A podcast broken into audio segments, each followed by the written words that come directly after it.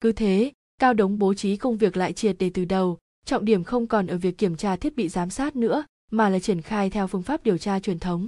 Sau khi giải tán cuộc họp, cao đống gọi riêng lý vệ bình ở lại. Liên quan đến việc điều tra thiết bị giám sát, tôi muốn bàn bạc lại với anh một chút. Cao đống duỗi thẳng người trên ghế, kéo căng cánh tay đã hơi mỏi. Lý vệ bình lúng túng, đội của anh trương không điều tra ra được kết quả, tôi e là phía tôi cũng. Ừ tôi biết, đúng là gặp khó khăn. Cao đống gật đầu nhưng cũng không nên nản lòng. Tuy tạm thời không biết chiếc xe làm thế nào mà biến mất trong trạm nghỉ, nhưng chắn chắn nó không thể bay lên trời được. Hôm nay tôi cần người của anh làm một việc. Anh hãy cử người đến trạm nghỉ một chuyến, quan sát phía bên ngoài xem có dấu vết của chiếc xe cầu nào chạy qua chỗ đó vào thời gian gần đây không. Đương nhiên, tôi biết việc xe cầu trực tiếp cầu chiếc xe ra khỏi trạm nghỉ là rất phức tạp, không được hợp lý cho lắm. Nhưng dù sao cũng không thể phủ nhận hoàn toàn khả năng này. Vì thế, cứ đi kiểm tra để xác nhận cho chắc chắn nếu kết quả là không có chiếc xe cầu nào đưa chiếc xe đó ra khỏi trạm nghỉ thì sao? Bước tiếp theo chúng ta phải điều tra gì đây? Cao đống cũng hiểu rõ rằng việc xe cầu hoạt động bên ngoài trạm nghỉ là quá lộ liễu, nhân viên làm việc ở đó không mù, khả năng này rất thấp. Sở dĩ vẫn phải điều tra một lần, không gì hơn là nhằm loại trừ triệt để các khả năng có thể xảy ra. Ông nhắm mắt lại, mục đích của việc này là giúp chúng ta loại bỏ triệt để các khả năng có thể xảy ra, mới có thể tập trung sức lực nghĩ đến các phương hướng khác. Ngoài ra lâm tiểu phong từng đi lính, chiều cao cân nặng đều phù hợp với đặc trưng của dấu chân. Rất nhiều người trong tổ chuyên án đang nghi ngờ hắn ta là hung thủ, chỉ có điều chưa có bằng chứng xác thực mà thôi. Bảy người của phòng công thương, sáu thi thể đều đã được tìm thấy rồi. Duy chỉ có lâm tiểu phong đến bây giờ vẫn biến mất không tâm dạng. Còn kẻ bắt cóc đoàn người trên xe, tuy chưa rõ hành vi được thực hiện như thế nào, nhưng nếu không phải là nhân viên nội bộ phạm tội, thì việc khống chế cả người lẫn xe giữa trạm nghỉ mà không gây ồn ào náo loạn gì thật quá khó tin do đó, lâm tiểu phong là mục tiêu khoanh vùng điều tra trọng điểm. Anh hãy tìm một số hình chụp của lâm tiểu phong, cố ghi nhớ kỹ khuôn mặt. Ngoại hình đó rồi để ý tìm xem, hắn có xuất hiện trong các đoạn băng ghi hình của trạm nghỉ không? Cao đông nói tiếp, ngoài ra, ven con tỉnh lộ cũ không có thiết bị giám sát, nhưng các đường hướng đến đó thì chắc phải có chứ. Lý vệ bình nói, tôi đã đến khu vực gần đó một lần rồi, thiết bị giám sát gần nhất trên đường hướng đến tỉnh lộ cũ nằm cách lối rẽ vào đó cũng phải 3 km. Có nhiều đường dẫn đến tỉnh lộ cũ nên việc điều tra này còn khó khăn hơn cả việc kiểm tra băng ghi hình trong trạm nghỉ nữa. Cao Đống suy nghĩ giây lát rồi gật đầu, trạm nghỉ là khu vực khép kín, còn hướng đi đến tỉnh lộ cũ lại là khu vực mở. Các thiết bị giám sát xung quanh đó khó có thể tạo nên một đoạn đường khép kín được. Việc điều tra theo hướng này tuy cũng có thể thực hiện được nhưng lượng công việc rất lớn, hơn nữa, cũng chưa chắc có thể tìm thấy chiếc bui liên quan đến vụ án. Cao Đống nói, cho dù thế nào thì sau cùng chiếc bui vẫn xuất hiện trên tỉnh lộ cũ. Không cần quan tâm nó làm thế nào để rời khỏi đường cao tốc, nhưng chắc chắn nó phải chạy tới đó, đương nhiên phải bị các thiết bị giám sát quay được.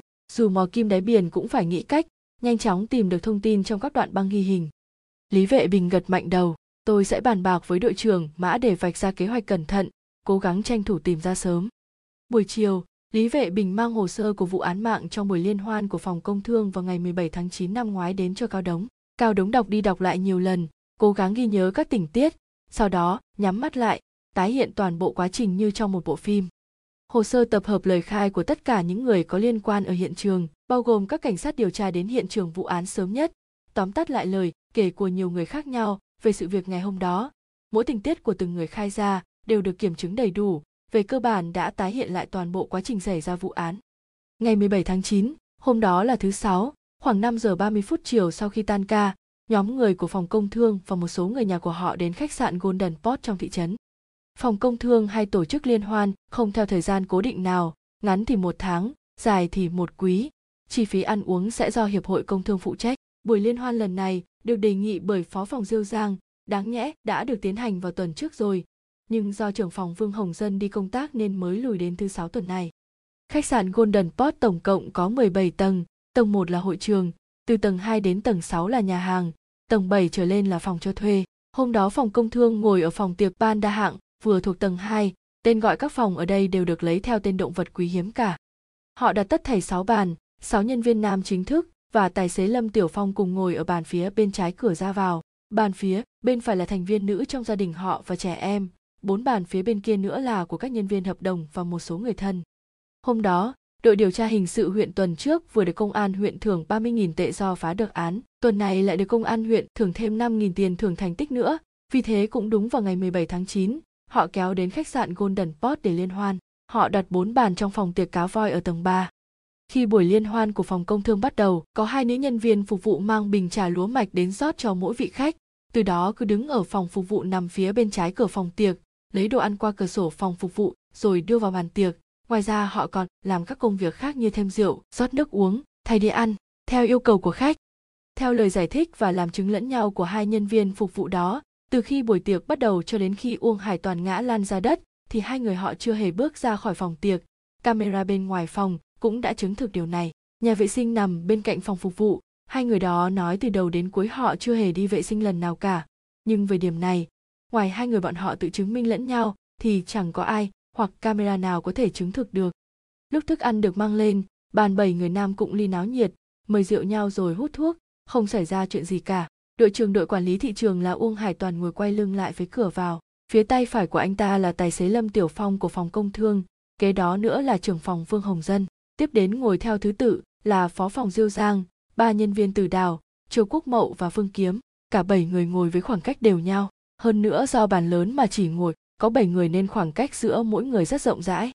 Khoảng hơn 20 phút sau, cửa phòng đột nhiên bật mở, ông chủ của một doanh nghiệp chuyên gia công các loại thủy sản xuất khẩu xông vào. Mặt ông ta lúc đó đỏ bừng chứng tỏ đã uống rất nhiều rượu, đứng ở cửa nhìn một lượt, lập tức nhắm vào người ngồi gần ông ta nhất là Uông Hải Toàn, đi thẳng đến, kéo người Uông Hải Toàn và chửi, cái thằng chết yểu, hôm trước mày niêm phong cửa tiệm nhà tao là có ý gì hả? Có ngon thì niêm phong luôn công xưởng của tao đi.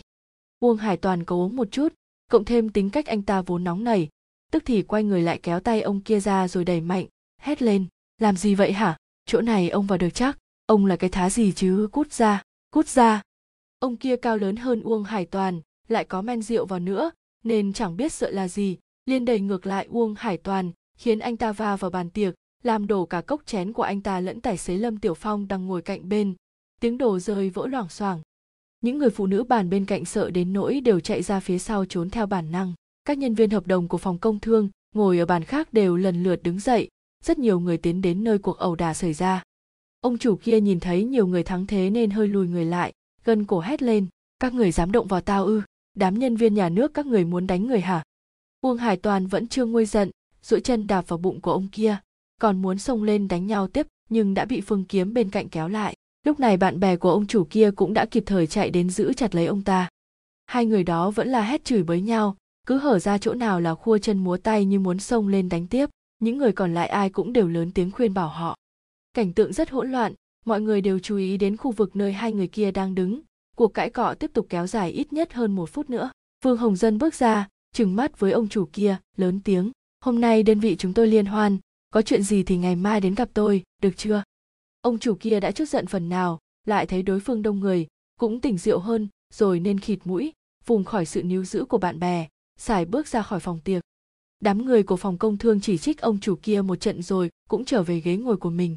Sau cuộc xô sát, mọi người đều cảm thấy mất hứng, ngoài việc chỉ trích gã lúc nãy, họ cũng chẳng ăn uống gì nhiều cả. Sau khi uông hải toàn trở về ghế ngồi, một số nhân viên phục vụ nam của khách sạn và người quản lý đến hỏi có bị gì không. Phương hồng dân bảo thôi cho qua, đuổi bọn họ đi lúc đó, cốc chén của uông hải toàn và lâm tiểu phong đều đã rơi võ cả. Người ngồi bên cạnh gọi nhân viên phục vụ đến thay cái mới. Mọi người đều khuyên uông hải toàn bớt giận. Vương hồng dân lấy tách trà lúa mạch của mình đặt trên chiếc bàn xoay, nói, cậu uông, ly nước này tôi chưa dùng, cậu uống cho hạ hỏa, những người khác cũng khuyên nhủ theo. Vương hồng dân xoay bàn xoay, đưa cốc nước đến trước mặt uông hải toàn. Uông hải toàn cầm lấy ly nước, uống vài ngụm, miệng vẫn tiếp tục chửi cái người lúc nãy. Rất nhanh nhân viên phục vụ đã mang cốc chén mới đến thay chuông, hải toàn và lâm tiểu phong. Uông hải toàn tùy tiện ăn vài miếng. Sau đó khoảng ba, bốn phút thì hơi thở bỗng nhiên nặng nề. Không bao lâu sau, toàn thân run rẩy dữ dội.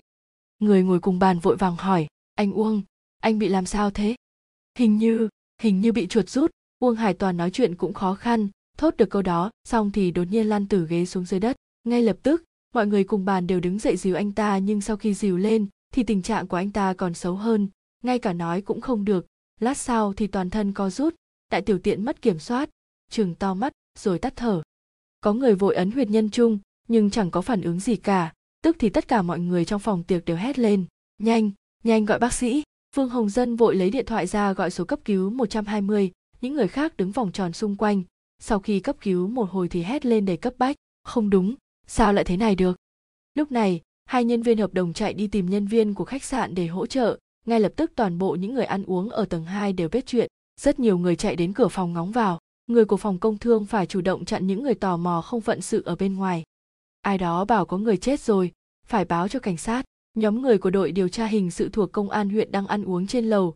Vì thế nhân viên khách sạn lập tức chạy lên tìm họ. Lý vệ bình và những người khác nghe nói, có người chết, liền buông đũa chạy vội xuống dưới từ lúc uông hải toàn chết cho đến khi đó vẫn chưa tới 5 phút, pháp y của công an huyện xem thi thể mà đỏ ửng như hoa đào, lại hỏi những người bên cạnh triệu chứng trước khi chết, đều là những dấu hiệu bị trúng độc điển hình, nghi ngờ khả năng bị trúng độc chất cyanua là rất lớn. Những cảnh sát hình sự khác thấy đặc điểm tử vong, dựa vào kinh nghiệm đều kết luận đây không phải là đồ tử thông thường. Đội điều tra hình sự liền triển khai công tác hiện trường, nâng cao tinh thần cảnh giác và chỉnh đốn trật tự, đồng thời cũng nghĩ đến khả năng bị ngộ độc thực phẩm đầu độc là vụ án nghiêm trọng, do đó lập tức giữ tất cả mọi người lại. Hỏi cặn kẽ toàn bộ sự việc xảy ra vừa rồi, lý vệ bình còn gọi điện thoại triệu tập thêm nhiều cảnh sát nữa, tiến hành việc thu thập vật chứng tại hiện trường. Nhưng trải qua một đêm điều tra vẫn không thu được kết quả gì cả. Lục tìm khắp mọi nơi, như trên người nhân viên, trong phòng tiệc, nhà vệ sinh, phòng phục vụ mà vẫn không thấy thuốc độc đâu cả. Thậm chí ngay cả các tấm thảm lót sàn còn được tìm kiếm kỹ càng, nhưng cũng không thu được gì kết quả giám định cuối cùng cho thấy ly nước mà uông hải toàn uống trước khi chết có chứa chất calicianua. trên ly nước chỉ phát hiện thấy dấu vân tay của ba người là nhân viên phục vụ, uông hải toàn và vương hồng dân. Vương hồng dân đưa ly trà cho uông hải toàn. Vương hồng dân chưa hề uống ly nước đó. Theo giải thích của ông ta dạ dày ông ta yếu, trà lúa mạch lại nhuận tràng, nếu uống sẽ bị tiêu chảy vì thế ông ta không uống. Từ việc điều tra những người xung quanh, vương hồng dân được biết quả thật dạ dày ông ta yếu trước đây khi đi ăn uống, ông ta không bao giờ uống trà lúa mạch. Vì thế, việc ông ta không uống ly nước đó không thể xem là điểm nghi vấn được. Về việc điều tra hai nhân viên phục vụ, hai người họ đều là người địa phương khác, chẳng quen biết một ai ở phòng công thương cả, và lại chẳng thu thập được tí chất độc nào còn sót lại trên người của họ hết. Sau đó, qua lời khai của những người khác, được biết vương hồng dân và uông hải toàn dường như chẳng hợp nhau. Một thời gian, cảnh sát nghi ngờ uông hải toàn nắm trong tay bí mật gì đó của vương hồng dân bởi trong khoảng thời gian một năm ngắn ngủi, vương hồng dân đã để bạt uông hải toàn lên làm đội trưởng đội quản lý thị trường. Dưới trướng còn sắp xếp cho rất nhiều người, hơn nữa qua cách nói chuyện giữa, họ có thể thấy rõ ông ta rất nhân nhượng uông hải toàn. Phía cảnh sát đã nói chuyện với ông ta mấy lần. Ông ta hoàn toàn phủ nhận những điều này. Do thân phận của chú ông ta, nên dù có nghi ngờ thế nào, nhưng không có chứng cứ thì phía cảnh sát cũng không thể bắt ông ta để hỏi cung được. Thế là vụ án bế tắc. Cao đống xem xong toàn bộ hồ sơ từ góc độ động cơ, có thể thấy vương hồng dân là đối tượng khả nghi nhất, nhưng cũng không thể khẳng định được, lại càng không thể xác định vụ án này và vụ án mới đây có liên quan với nhau hay không. Ông xoa xoa huyệt thái dương thấy việc điều tra hiện tại đang là một mớ hỗn độn, cần một điểm đột phá rõ ràng, cần một ánh sáng soi rọi đến chập tối, có tin mới chuyển đến, tổ điều tra của lý vệ bình lại tìm được vật chứng ở hiện trường vụ án. Lần này, tìm thấy chiếc điện thoại, đã xác nhận đó là điện thoại của châu mộng vũ được tìm thấy trong bụi cỏ bên tỉnh lộ cũ, nằm ở giữa vị trí nơi chiếc xe xảy ra chuyện và thi thể châu mộng vũ. Lúc đó, lý vệ bình vừa mới bố trí lại công việc ở hiện trường xong ra ven đường giải quyết nỗi buồn cùng với hai đội viên. Trong đó có một người tinh mắt, khi nước tiểu rớt xuống làm lộ ra đất dưới đám cỏ, thì nhìn thấy chiếc điện thoại rơi lại ở hiện trường này. Đội viên tổ tìm kiếm lập tức đeo găng tay cao su nhạt điện thoại lên, cẩn thận cho vào túi đựng vật chứng, rồi gửi đến công an huyện. Sau khi giám định pháp y cho biết trên điện thoại chỉ có dấu vân tay của một mình châu mộng vũ. Chiếc điện thoại bị hư, tổ pháp y đã lấy thẻ nhớ bên trong ra và lắp vào một máy di động mới, phát hiện manh mối quan trọng. Sau khi xử lý xong tài liệu trong chiếc điện thoại, pháp y trần vội vàng chạy đến văn phòng của cao đống báo cáo. Sếp, trong điện thoại quả nhiên có manh mối. Từ lúc nghe tin tìm thấy chiếc điện thoại, cao đống đã sốt ruột ngồi chờ kết quả ở văn phòng, vừa gặp là lập tức hỏi, có gì bên trong vậy? Tôi đã gửi đoạn clip trong chiếc điện thoại và email cho sếp rồi. Cao đống liền đến bên máy tính, mở email ra và kích vào clip mới nhận được. Clip hơi tối, dù gì cũng chỉ là camera của điện thoại, nên không thể sánh với máy quay được, nhưng không ảnh hưởng đến việc quan sát tổng thể. Đoạn clip lúc mới bắt đầu là trạng thái rung chuyển nhẹ chứng tỏ có ai đó đang cầm điện thoại quay. Sau khi lắc chuyển vài lần, thì trên màn hình xuất hiện rất nhiều người đang ở cạnh bàn ăn, có người ngồi, cũng có người đứng. Âm thanh hỗn tạp, hình như rất lộn xộn nhìn từ góc độ ống kính, chiếc điện thoại được một người cầm trong tay và đặt ở vị trí tương đối thấp để ghi hình. Lúc đó, một người đang ngồi bên bàn ăn đột nhiên đứng dậy đi ra khỏi phạm vi ống kính. Trong đoạn clip vang lên một giọng nói tương đối rõ ràng, hôm nay đơn vị chúng tôi liên hoan, có chuyện gì thì ngày mai đến gặp tôi, được chưa? Giọng nói sau đó không còn nghe rõ nữa. Lúc đó ống kính không di chuyển mà vẫn nhắm vào vị trí vừa rồi. Bên trái người lúc nãy vừa rời khỏi màn hình có một người đang ngồi. Đột nhiên người đó quay đầu lại hướng về phía ống kính. Liền sau đó thì ống kính bị một bàn tay che lấy. Màn hình đen kịt. Vài phút sau, bàn tay rời khỏi ống kính. Màn hình vẫn nhắm vào hướng cũ. Tay của người quay đầu nhìn vào ống kính lúc nãy thọc vào trong túi nhanh chóng lôi ra một chiếc lọ nhỏ. Anh ta xoay xoay vật đó vài lần, sau đó đứng dậy, hơi trồm người về phía trước. Vừa lúc trong màn hình có thể nhìn rõ trong tay anh ta đang cầm một chiếc bình nhỏ. Anh ta với đến một tách trà ở phía bên phải mình. Nhỏ vào đó mấy lần, rồi nhanh chóng thụt tay lại giấu dưới chiếc bàn và bỏ chiếc bình vào trong túi clip kết thúc tại đó cao đống sững sờ trợn tròn mắt quay qua nhìn pháp y trần kinh ngạc nói đây là đoạn clip quay lại vụ án đầu độc phòng công thương vào ngày 17 tháng 9 năm ngoái. Chắc ông đã xem hồ sơ rồi. Pháp y Trần gật đầu. Xem chiều nay rồi, người nói và đi khỏi màn hình là trưởng phòng Vương Hồng Dân của bọn họ, còn người hạ độc là người ngồi phía bên trái của ông ấy. Rất dễ nhận ra đó chính là tài xế Lâm Tiểu Phong. Cao đống gật đầu lia lịa, có đoạn clip làm chứng, việc Lâm Tiểu Phong hạ độc là hoàn toàn chính xác rồi. Anh ta vốn định hại chết Vương Hồng Dân, ai ngờ hoàn toàn ngẫu nhiên, Vương Hồng Dân lại đưa ly nước cho Uông Hải Toàn uống, và thế là Uông Hải Toàn trở thành vật thế mạng. Còn vụ án lần này, trong số 7 người, thì chỉ duy nhất Lâm Tiểu Phong là chưa biết tung tích, hắn ta là nghi phạm số một của vụ án. Pháp y Trần gật đầu, đoạn clip lấy từ điện thoại của Châu Mộng Vũ, chiếc túi sách bên cạnh thi thể đã bị lục lọi, không mất vật gì, chỉ thiếu mỗi chiếc điện thoại này. Xem ra lúc đó Lâm Tiểu Phong lấy chiếc điện thoại đi là vì hắn sợ đoạn clip trong chiếc điện thoại này. Cao Đống hơi nhắm mặt lại, trầm ngâm, tại sao lâm tiểu phong lại biết được trong tay châu mộng vũ có clip chí mạng này của hắn? Pháp y trần suy đoán dựa theo logic thông thường nhất định là sau khi xảy ra chuyện châu mộng vũ đã dùng clip này uy hiếp lâm tiểu phong. Chúng tôi còn phát hiện rất nhiều tin nhắn qua lại giữa của châu mộng vũ và phó phòng diêu giang nội dung đưa đẩy mập mờ nghi là giữa châu mộng vũ và diêu giang có quan hệ gì đó nếu vương hồng dân chết thì vị trí trưởng phòng tất nhiên là sẽ do diêu giang thay thế hoặc có thể châu mộng vũ dựa vào clip này để ép Lâm Tiểu Phong giết Vương Hồng Dân một lần nữa. Nhưng Lâm Tiểu Phong nghĩ rằng chứng cứ nằm trong tay Châu Mộng Vũ thì sớm muộn gì cũng là một hiểm họa, và thế là hắn đã giết hết tất cả. Cao Đống lắc đầu không hiểu, nhưng động cơ gì khiến Lâm Tiểu Phong muốn giết Vương Hồng Dân chứ? Có thật là trả thù phòng công thương, bản thân hắn ta cũng chỉ dựa vào mỗi chỗ đó để kiếm ăn thôi mà. Bất kể là động cơ gì, việc hạ độc là do hắn làm, hành vi này có đoạn clip làm chứng, hoàn toàn chính xác, không thể chối cãi được. Tính xác thực của đoạn clip có cần phải giám định lại không? Pháp y trần lắc đầu. Không cần đâu trong đoạn clip có chân dung rõ ràng của đương sự không thể làm giả được. Cao đống trao mày cúi đầu xuống trầm ngâm trong giây lát rồi nói ngày mai sẽ cho trương nhất ngang điều tra mối quan hệ giữa các cá nhân trong phòng công thương. Tôi luôn cảm thấy vụ án này có chỗ nào đó bất ổn. Sau khi pháp y trần đi cao đống vẫn suy tư rất lâu, dường như vụ án đã chuyển từ bế tắc sang hướng đầy hy vọng chỉ trong phút chốc, nhưng ông thấy vẫn còn rất nhiều tình tiết chưa được xác thực để có thể đưa ra làm bằng chứng, vẫn chưa đến được giai đoạn phá án, thấy cũng gần đến giờ, ông đóng cửa phòng làm việc, khóa lại cẩn thận, mở máy tính ra và gọi điện thoại internet cho từ sách. Có thể cho tôi xem đoạn clip đó được không? Từ sách hỏi, sau khi nghe cao đống kể sơ qua về vụ án đầu độc của phòng công thương vào năm ngoái và việc phát hiện đoạn clip. Cao đống do dự một lúc cuối cùng nói, anh xem xong thì phải xóa ngay nhé. Tất nhiên rồi, tôi không muốn gây phiền phức cho anh, cũng không muốn rước phiền toái cho mình. Cao đống cười, gửi đoạn clip qua cho anh ta. Thế nào hả? Anh thấy sao? Cao đống kiên nhẫn chờ trong mấy phút rồi mới hỏi. Cho tôi chút thời gian nữa. Một đoạn clip ngắn ngủi chưa đầy một phút, đầu bên kia im lặng hơn 10 phút, mãi mới có câu trả lời rõ ràng. Về đoạn clip này, tôi có một điểm nghi ngờ. Nghi ngờ cái gì? Nghi là nó được làm giả cao đống cười và nói, nhân viên chuyên môn cấp dưới tôi đã nói rồi, đoạn clip không thể làm giả được bởi chân dung của các nhân vật trong đó rất rõ ràng, muốn làm giả thì, ha ha, khó lắm, trừ phi mấy người đó đóng kịch rồi ghi hình lại. Từ sách không hiểu, xin lỗi, về kỹ thuật chuyên môn tôi không dành lắm, vừa rồi nói bậy xin bỏ qua, tôi chỉ có một nghi vấn đó là tại sao châu mộng vũ lại quay đoạn clip này, chẳng lẽ cô ta là nhà tiên tri, biết trước được lâm tiêu phong sẽ phạm tội đầu độc thế, nên mới chuẩn bị điện thoại để ghi hình làm bằng chứng.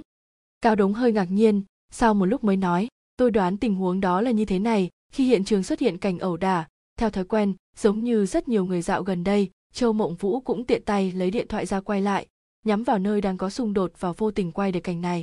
Góc quay hoàn toàn chưa thay đổi, nếu đúng là chuẩn bị quay cảnh xung đột, thì phải nhắm đến nhân vật chính là uông hải toàn. Nhưng từ đầu chí cuối ống kính không hề hướng đến phía của uông hải toàn. Cao đống ngẫm nghĩ rồi nói điều này cũng dễ giải thích thôi, đoạn clip này không phải là đoạn gốc mà chỉ là một phần của đoạn gốc ban đầu. Châu mộng vũ vốn định quay uông hải toàn, sau đó cô ấy chú ý đến sự khác thường của lâm tiểu phong thế nên mới hướng ống kính đến phía hắn ta. Cuối cùng clip đó đã trở thành chứng cứ phạm tội, nên chỉ cần giữ lại đoạn có lâm tiểu phong này là đủ rồi. Nhưng khi mới bắt đầu cảnh quay thì lâm tiểu phong hoàn toàn chẳng có gì là bất thường cả. Việc này, cao đống có vẻ như rất khó biện minh. Từ sách tiếp tục nói anh có chú ý đến bàn tay che ống kính không? Có nhìn thấy, mà sao? Thời điểm lâm tiểu phong quay đầu thì bàn tay đó chặn ống kính lại, cũng có nghĩa là che điện thoại đi. Có lẽ là do không muốn lâm tiểu phong phát hiện có người đang quay lại hành động của anh ta lúc đó. Đúng vậy. Chủ của bàn tay đó có lẽ là người đang cầm chiếc điện thoại. Dựa vào góc nhìn của clip, vị trí của điện thoại được đặt ở dưới, hoàn toàn không được cầm trên tay. Có thể thấy việc ghi hình này từ đầu đến cuối được thực hiện một cách lén lút. Cao đúng tiếp tục gật đầu nói, đúng vậy. Ngoài việc đoạn clip này được tìm thấy trong điện thoại của châu mộng, vũ ra anh có cách gì chứng minh nó là do châu mộng vũ quay lại không? Cao đống nói, làm thế nào để chứng minh đây? Chủ của bàn tay chính là người quay đoạn clip. Tôi tách clip đó theo từng hình liên tục, phát hiện bàn tay ở phía ngược ánh sáng, không nhìn thấy dấu vân tay hoặc đường chỉ tay. Nhân viên kỹ thuật chỗ anh có cách gì làm cho nó rõ hơn không? Để tôi hỏi xem sao, ít phút nữa tôi sẽ gọi lại cho anh.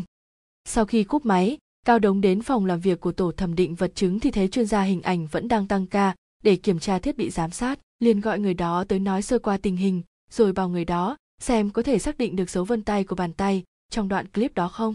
Chuyên gia hình ảnh truyền clip ra thành hàng loạt các hình ảnh liên tục, quan sát cẩn thận, sau cùng lắc đầu nói với cao, đống không thể xác định được vì bàn tay đó bị ngược sáng. Độ phân giải rất thấp do đó hoàn toàn không thể xác định dấu vân tay được cao đống bất lực trở về phòng làm việc rồi điện thoại lại cho từ sách thông báo kết quả từ sách suy nghĩ một lúc rồi nói tuy không xác định được dấu vân tay của bàn tay đó nhưng vẫn có một số đặc trưng trước hết đây là bàn tay phải kế đến là xương tay mảnh mai móng tay dài nên 80% đó là tay của nữ giới. Cao Đống hoàn toàn tán đồng, tay nam, giới nhỏ nhắn cũng có nhưng bàn tay này để móng tay dài. Cánh đàn ông nhiều nhất cũng chỉ có mấy anh chàng bẩn bẩn để móng tay ngón út dài để ngoái tai, móc mũi, búng tay. Nếu những ngón tay khác mà để dài thì sẽ trở thành thú hoang mất.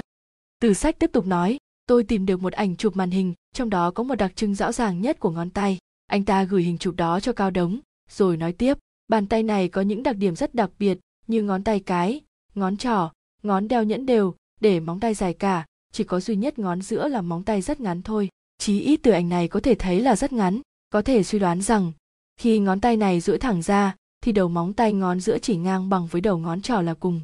Ừm, đúng là thế thật, nhưng nếu vậy thì nói lên được điều gì đây?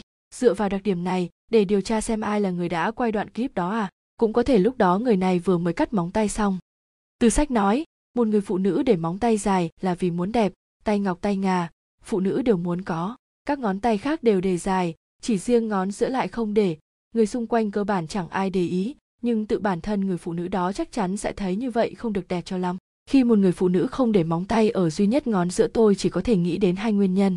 Thứ nhất là móng tay giữa của cô ta bị gãy nên mới cắt ngắn lại. Cao đống đợi một lúc mà vẫn chưa nghe từ sách nói đến nguyên nhân thứ hai liền sốt ruột hỏi, còn nguyên nhân thứ hai thì sao? Từ sách ở phía bên kia chậm rãi nói, nguyên nhân thứ hai là do người phụ nữ này có một cuộc sống thiếu sách. Cao đống không thể ngờ được rằng, anh chàng từ sách xưa này vốn rất đàng hoàng đột nhiên lại thốt ra câu nói như vậy. Ông đang uống nước, suýt chút nữa là phun ra cả máy tính. Làm ơn đi anh bạn anh đừng có đùa đường đột như vậy được không hả? Tôi rất nghiêm túc về vụ án này đấy. Ai dè từ sách lại trả lời một cách nghiêm túc? Tôi không đùa. Hầu hết mọi phụ nữ đều để móng tay dài, nhưng phần lớn không để dài đến vậy. Việc để móng dài sẽ rất bất tiện cho sinh hoạt và các công việc thường ngày. Người phụ nữ trong đoạn clip để móng tay dài chứng tỏ đây là người yêu cái đẹp, vì cái đẹp mà chấp nhận sự bất tiện hàng ngày. Một người yêu cái đẹp đương nhiên sẽ muốn mình càng đẹp hơn. Khi tất cả các ngón tay đẹp đều thì mới là đẹp nhất. Tuy nhiên lại không để móng cho ngón giữa tất nhiên, tôi không thể loại trừ khả năng móng tay của người này vừa bị gãy nên mới cắt ngắn lại. Nhưng nếu không phải vậy, mà là móng tay của cô ta vốn dĩ đã vậy, thế thì cái ngón tay không để móng dài đó dùng để làm gì chứ? Nếu là công việc, thì hoàn toàn không có công việc gì mà yêu cầu không để móng tay ngón giữa dài cả.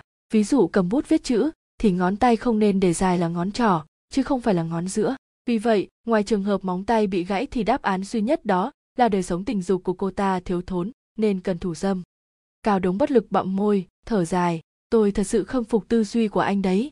Một ngón tay lại có thể khiến anh nghĩ đến nhiều thứ như vậy. Xem ra nhất định anh thường quan sát ngón tay của phụ nữ rồi. Nếu phát hiện người nào có móng tay phù hợp với đặc trưng mà anh suy đoán, thì anh có thể đến dỗ dành họ thử xem sao. Từ sách cười, đừng có chọc tôi nữa.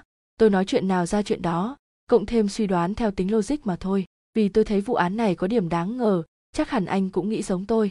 Bây giờ phía các anh phần nhiều đều nghi ngờ lâm tiểu phong. Tuy nhiên, nếu như vụ án này là thực sự do hắn ta gây nên, hắn ta đã dựng nên một kế hoạch chu đáo làm chiếc xe biến mất khỏi đường cao tốc, chứng tỏ hắn ta hoàn toàn không muốn cảnh sát điều tra ra quá trình phạm tội của mình. Kết quả hắn giết sáu mạng người, bản thân mình vẫn còn sống thì chẳng lẽ cảnh sát lại không nghi ngờ hắn ta ư? Các tình tiết khác hiện vẫn nằm trong bóng tối. Trong tình huống chưa biết chút gì về quá trình gây án, nếu kết luận ai đó là hung thủ thì cũng không đáng tin cậy cho lắm cao đống gật đầu nói, đúng vậy, tôi cũng nghĩ như anh. Phía anh có thể điều tra ra đoạn clip đó vốn được quay bởi điện thoại di động của châu mộng vũ, hay là được gửi vào chiếc điện thoại đó không? Cao đống nói, tôi không dành lắm về kỹ thuật chuyên môn này, vấn đề hiện tại là chiếc điện thoại đã bị phá hỏng nên càng không thể xác nhận được. Mà dù cho có thể xác nhận được đi nữa, thì cũng không thể nói lên điều gì cả. Đoạn clip này có lẽ là đã được cắt ra, chỉ còn chừa lại mỗi đoạn quay lâm tiểu phong mà thôi. Từ sách nói trong tình hình còn hạn chế manh mối như hiện nay, tôi cho rằng nên tận dụng việc phân tích tối đa các manh mối hiện có. Ví dụ như đoạn clip này, các anh có thể xác nhận bàn tay, trong đó có đúng là của châu mộng vũ hay không? Cao đống đáp lời, ngày mai tôi sẽ đối chiếu với thi thể của châu mộng vũ. Được, chúng ta đã nói nhiều về đoạn clip này rồi. Tiếp theo tôi sẽ nói với tổng chỉ huy cao suy nghĩ của mình đối với việc chiếc xe mất tích trên đường cao tốc.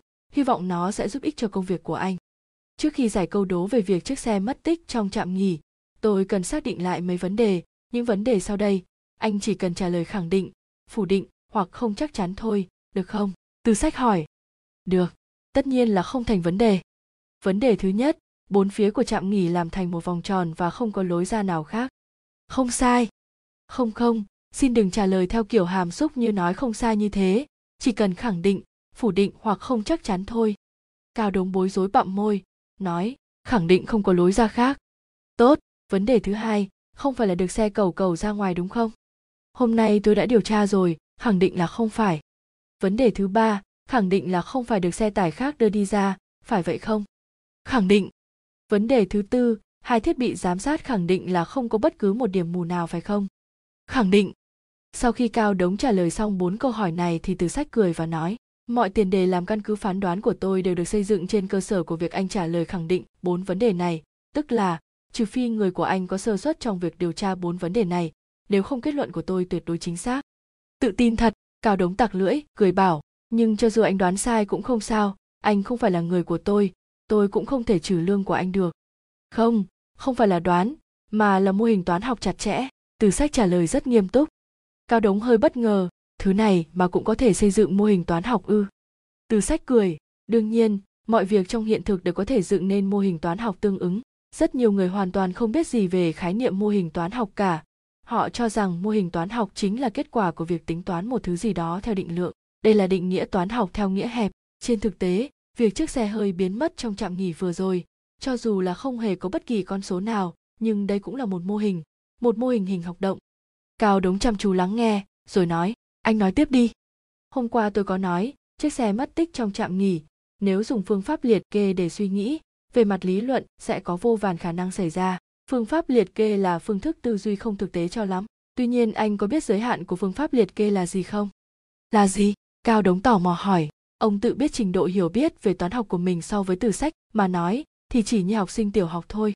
Phương pháp liệt kê chính là liệt kê ra tất cả những gì có khả năng là phương thức tư duy chặt chẽ và khoa học nhưng không phải mọi vấn đề đều có thể dùng phương pháp liệt kê để giải quyết. Vấn đề thích hợp dùng phương pháp liệt kê cần phải có nhiều điều kiện bắt buộc. Ví dụ, trên mặt phẳng có ba đường thẳng thì sẽ có những giao điểm. Đáp án là cố định. Kết quả là không, một, hai hoặc ba giao điểm, không tồn tại khả năng thứ tư. Tương tự, nếu tiền đề không có điều kiện hạn chế, thì khi áp dụng phương pháp liệt kê sẽ ra vô số đáp án. Ví dụ, chiều cao của nam giới là bao nhiêu? Câu này có vô số đáp án.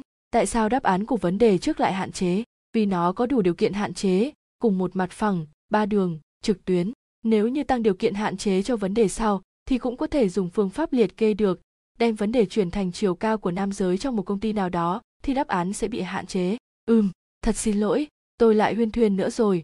Kết quả của việc dạy học mấy năm nay chính là cứ thao thao bất tuyệt thế này đây. Cao đống cười thấu hiểu, bệnh nghề nghiệp cũng không lạ gì đâu. Cách nói năng của anh bây giờ khiến cho người khác cảm thấy thân thiết hơn nhiều so với cách nói năng thận trọng lúc còn ở trong ngành đầu tư khi trước. Từ sách cười, điều kiện hạn chế ngày hôm qua rất có hạn, chỉ có mỗi điều kiện chạm nghỉ này thôi. Vì vậy, tôi không thể nào đưa ra đáp án khẳng định cho anh được. Hôm nay đã thu được nhiều kết quả điều tra mới, thêm điều kiện hạn chế vào thì có thể dùng phương pháp liệt kê để giải quyết vấn đề. Tôi có thể đưa ra đáp án khẳng định cho anh. Trước tiên chúng ta hãy giả thiết trạm nghỉ là một không gian. Xung quanh trạm nghỉ không có lối ra. Bốn phía của không gian này đều bị hạn chế mà trạm nghỉ đó cũng không có đường hầm để xe cộ có thể đi ra đi vào được đúng không? Vì thế phía dưới của không gian cũng bị hạn chế. Chiếc xe cũng không phải được đưa ra ngoài bởi xe cầu. Đương nhiên càng không thể là được trực thăng đưa lên trên, nó cũng không thể tự bay lên trời được. Do đó phía trên của không gian cũng bị hạn chế luôn. Từ sách ho một tiếng rồi nói tiếp, giờ thì xung quanh và phía trên, phía dưới của trạm nghỉ đều bị hạn chế cả. Chúng ta có thể xem trạm nghỉ đó như là một chiếc hộp giấy đã đậy nắp. Chiếc hộp giấy đó có hai lỗ nhỏ tương ứng với lối ra và lối vào. Giả sử chúng ta mô phỏng phương tiện đi qua trạm nghỉ là những quả cầu nhỏ màu xanh. Bây giờ có rất nhiều quả cầu nhỏ màu xanh chui vào hộp từ lỗ nhỏ phía trên. Đồng thời, những quả cầu cũng sẽ liên tục lọt ra ngoài thông qua lỗ nhỏ phía dưới. Mỗi lỗ nhỏ đó sẽ tự động ghi lại màu sắc của mỗi quả cầu khi nó chui vào trong hay lọt ra ngoài. Chúng ta lại tưởng tượng chiếc xe của phòng công thương là một quả cầu màu đỏ. Lúc này, một quả cầu màu đỏ chui vào bên trong hộp cùng với một nhóm quả cầu màu xanh lúc đó tình trạng bên trong chiếc hộp là có rất nhiều quả cầu màu xanh, và ở giữa, có lẫn một quả cầu màu đỏ. Sau một thời gian, chúng ta mở chiếc hộp ra, thì phát hiện lúc này, trong hộp đã không còn quả cầu màu đỏ nữa. Trong tình huống đó, chỉ có hai khả năng có thể xảy ra. Khả năng thứ nhất, quả cầu màu đỏ đã được sơn thành màu xanh. Khả năng thứ hai, quả cầu màu đỏ đã lọt ra ngoài chiếc hộp.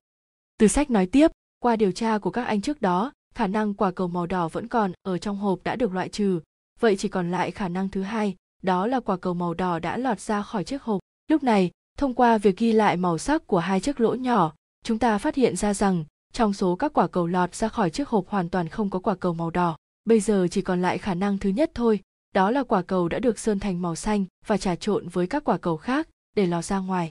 Cao đống phân tích lời của anh ta, sau một lúc lâu mới chần chừ hỏi ý của anh vẫn là chiếc bùi của phòng công thương đã trực tiếp chạy ra ngay dưới ống kính của thiết bị giám sát mà nhân viên của chúng tôi không để ý. Từ sách trả lời một cách rất chắc chắn, chính xác. Cao đống do dự, nhưng chúng tôi đã phái rất nhiều người kiểm tra các thiết bị giám sát. Mỗi đoạn băng ghi hình ít nhất cũng do hơn 10 người khác nhau xem, sao vẫn không phát hiện ra được chứ? Nếu như một vài người của tôi có năng lực, không được tốt, thì tôi tin. Nhưng nếu nói tất cả mọi người đều không có năng lực, thì tôi không tin.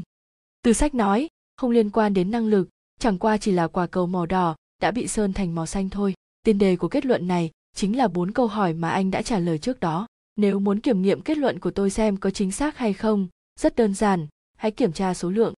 Làm thế nào để kiểm tra số lượng? Từ sách nói, hãy thống kê tất cả xe đa dụng bùi đã đi vào trạm nghỉ trước. Sau đó thống kê xe đa dụng bùi đã chạy ra khỏi trạm nghỉ. Nếu hai con số là giống nhau thì điều này chứng minh chiếc xe liên quan đến vụ án đã chạy ra ngoài một cách quang minh chính đại dưới ống kính của thiết bị giám sát mà người của anh không nhìn ra. Cao Đống đột nhiên bừng tỉnh hẳn, cách làm này thật khoa học. Trong thực tế không có xe Transformer, hình dạng xe sẽ không thể thay đổi được. Chiếc bui vẫn luôn luôn là chiếc bui, chứ không thể biến thành chiếc Santana được. Nếu chiếc bui muốn ngụy trang, thì chỉ có thể ngụy trang bằng các cách như thay đổi màu sắc, các chi tiết trên thân hoặc biển số xe, vân vân. Tuy nhiên cho dù đánh lừa được cảnh sát kiểm tra băng ghi hình, bằng cách ngụy trang thì tổng số chiếc xe bui chạy ra khỏi trạm nghỉ là không thể thay đổi được. Nếu tổng số xe chạy vào là 100 chiếc xe đa dụng bui, chạy ra cũng phải là 100 chiếc, như vậy chứng minh trong số xe đó có một chiếc đã ngụy trang. Nếu con số chênh nhau một chiếc, như thế chứng tỏ chiếc bui đó đã không đi ngang qua thiết bị giám sát mà được chở trên một chiếc xe khác hoặc xảy ra khả năng nào đó mà đến giờ vẫn chưa nghĩ ra được. Nhờ được từ sách thức tỉnh, suy nghĩ của Cao Đống đã mở ra hướng mới, ngày mai sẽ sắp xếp người để kiểm tra. Sáng hôm sau, do đoạn clip được phát hiện ngày hôm qua đã chứng minh Lâm Tiểu Phong là hung thủ trong vụ án đầu độc năm ngoái, nên tổ chuyên án liền triệu tập một cuộc họp khẩn. Trước tiên, Cao Đống cho tất cả mọi người xem đoạn clip đó rồi nói về hung thủ của vụ án đầu độc người phòng công thương vào năm ngoái. Bây giờ chúng ta đã có thể khẳng định chắc chắn chính là Lâm Tiểu Phong, nhưng về việc hắn ta có phải là hung thủ của vụ án lần này không thì mọi người nghĩ thế nào? một chuyên gia điều tra hình sự liền nói không nghi ngờ gì nữa chắc chắn là hắn. Hiện trường vụ án đã được tìm kiếm rất lâu. Sáu thi thể khác đều được tìm thấy. Duy nhất chỉ còn thiếu mỗi lâm tiểu phong. Việc bắt cóc cả xe và người ngay trong trạm nghỉ. Ngoài người trong xe gây ra, những người khác hầu như không thể thực hiện được. Tôi đã xem lý lịch của người này. Hắn từng đi lính nên có khả năng bẻ gãy cổ người khác nhanh gọn, chiều cao, cân nặng, thân hình và cả dấu chân lưu lại ở hiện trường đều khớp nhau. Tôi thấy xong cuộc họp này chúng ta có thể ra lệnh truy nã. Chỉ cần bắt được hắn ta thì vụ án xem như đã phá được rồi tất cả mọi người đều lần lượt tranh luận. Cao đống nhận thấy hầu hết mọi người đều tán đồng kết quả này. Nghe tin sắp phá được án, sự phấn chấn đều hiện rõ trên khuôn mặt họ. Khỏi phải nói, nếu vụ án này được phá, thì tập thể sẽ nhận được chiến công hạng nhất. Ngay cả bản thân cao đống cũng bỗng nhiên cảm thấy vụ án này sắp được phá rồi, nên không giấu được niềm hân hoan trong lòng mình. Tuy nhiên ông nghĩ lại, nhớ đến cuộc nói chuyện hôm qua với từ sách, vụ án này không phải dễ dàng được phá như vậy đâu. Hung thủ đã vạch ra một kế hoạch quá hoàn hảo để làm cho chiếc xe biến mất ngay trên đường cao tốc. Đến giờ hoàn toàn vẫn không lưu lại bất kỳ chứng cứ nào có tính định hướng cả. Rõ ràng tất cả đều đã được bố trí sắp xếp rất cẩn thận. Năng lực chặn điều tra rất mạnh. Nếu hung thủ là lâm tiểu phong, một người có năng lực chặn điều tra mạnh như vậy, chẳng lẽ lại không nghĩ ra rằng việc thi thể của mỗi mình hắn mất tích, công an sẽ nghi ngờ? Nếu đã chắc chắn sẽ bị nghi ngờ, thì hắn hà tất phải lập nên một kế hoạch hoàn hảo như thế. Cao đống cố kìm nén niềm vui đang dâng trào trong lòng mình và không chế cảm xúc trở lại trạng thái bình thường. Ông lặng lẽ nhìn khắp một lượt tất cả mọi người rồi hỏi, những người khác thấy thế nào? Một chuyên gia khác nói vẻ cẩn trọng, theo cách suy nghĩ của các vụ án thông thường, với tình hình chứng cứ trước mắt, chúng ta có thể giả định lâm tiểu phong là kẻ bị tình nghi, sau đó dựa trên việc điều tra các chứng cứ khác để kiểm chứng kết luận này. Trước mắt, vấn đề khó khăn nhất là giải thích được quá trình và động cơ phạm tội. Một người bảo, động cơ là trả thù phòng công thương, điều này rất rõ ràng rồi còn gì vị chuyên gia đó hỏi nhưng bản thân hắn cũng là người của phòng công thương tại sao lại trả thù phòng công thương chứ trương nhất ngang nói hôm qua chúng tôi đã đến phòng công thương tìm hiểu sơ bộ về thông tin của mỗi người nghe nói 4 năm trước Lâm Tiểu Phong vào phòng công thương xin làm tài xế, chỉ là một nhân viên thời vụ, lương có một ngàn rưỡi tệ, cũng chẳng được xem là người của phòng công thương. Trước đó có người từng nghe hắn kể lại rằng, sau khi đi bộ đội trở về, hắn từng làm ăn nhỏ nhưng không thành công, sau đó thì mở một tiệm sửa xe, nhưng cuối cùng cũng phải đóng cửa.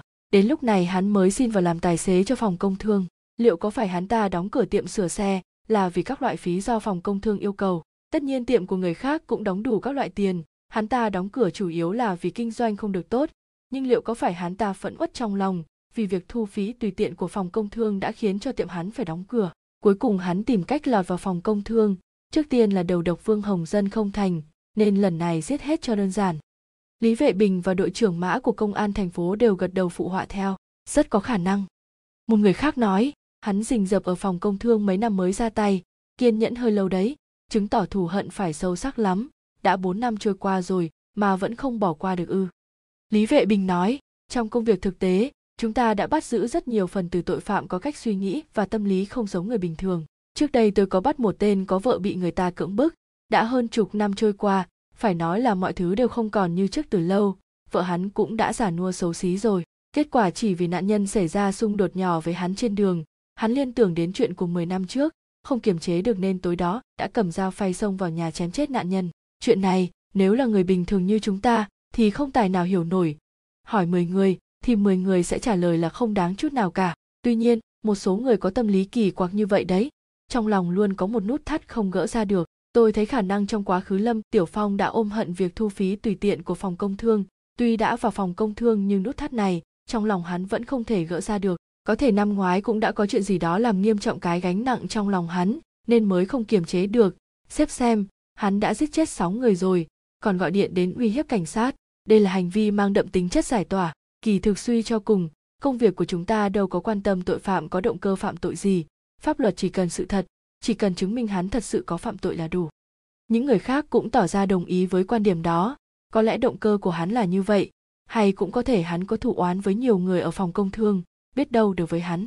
Việc phân tích động cơ sau khi xảy ra án mạng là công tác chuẩn bị nhằm thu hẹp lại phạm vi điều tra, từ đó định ra phương hướng chuẩn để tiến hành điều tra chính thức. Giờ thì giả thiết Lâm Tiểu Phong là hung thủ đã được chứng minh hoàn toàn chính xác, đến lúc bị bắt giữ và kết án tử hình thì chẳng cần biết đến động cơ của phạm nhân.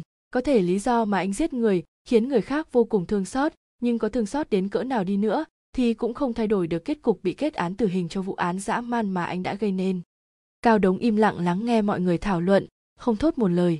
Việc truy nã Lâm Tiểu Phong là điều tất nhiên, vì dù thế nào hắn cũng là hung thủ của vụ án đầu độc lần trước. Còn vụ án này, nếu hắn không liên quan gì cả thì khó mà giải thích được việc làm thế nào để bắt cóc cả xe lẫn người. Vấn đề mấu chốt là liệu có đồng phạm hay không. Đồng chí Cao, ông thấy thế nào? Mã Đảng Bồi hỏi với vẻ mặt lo lắng.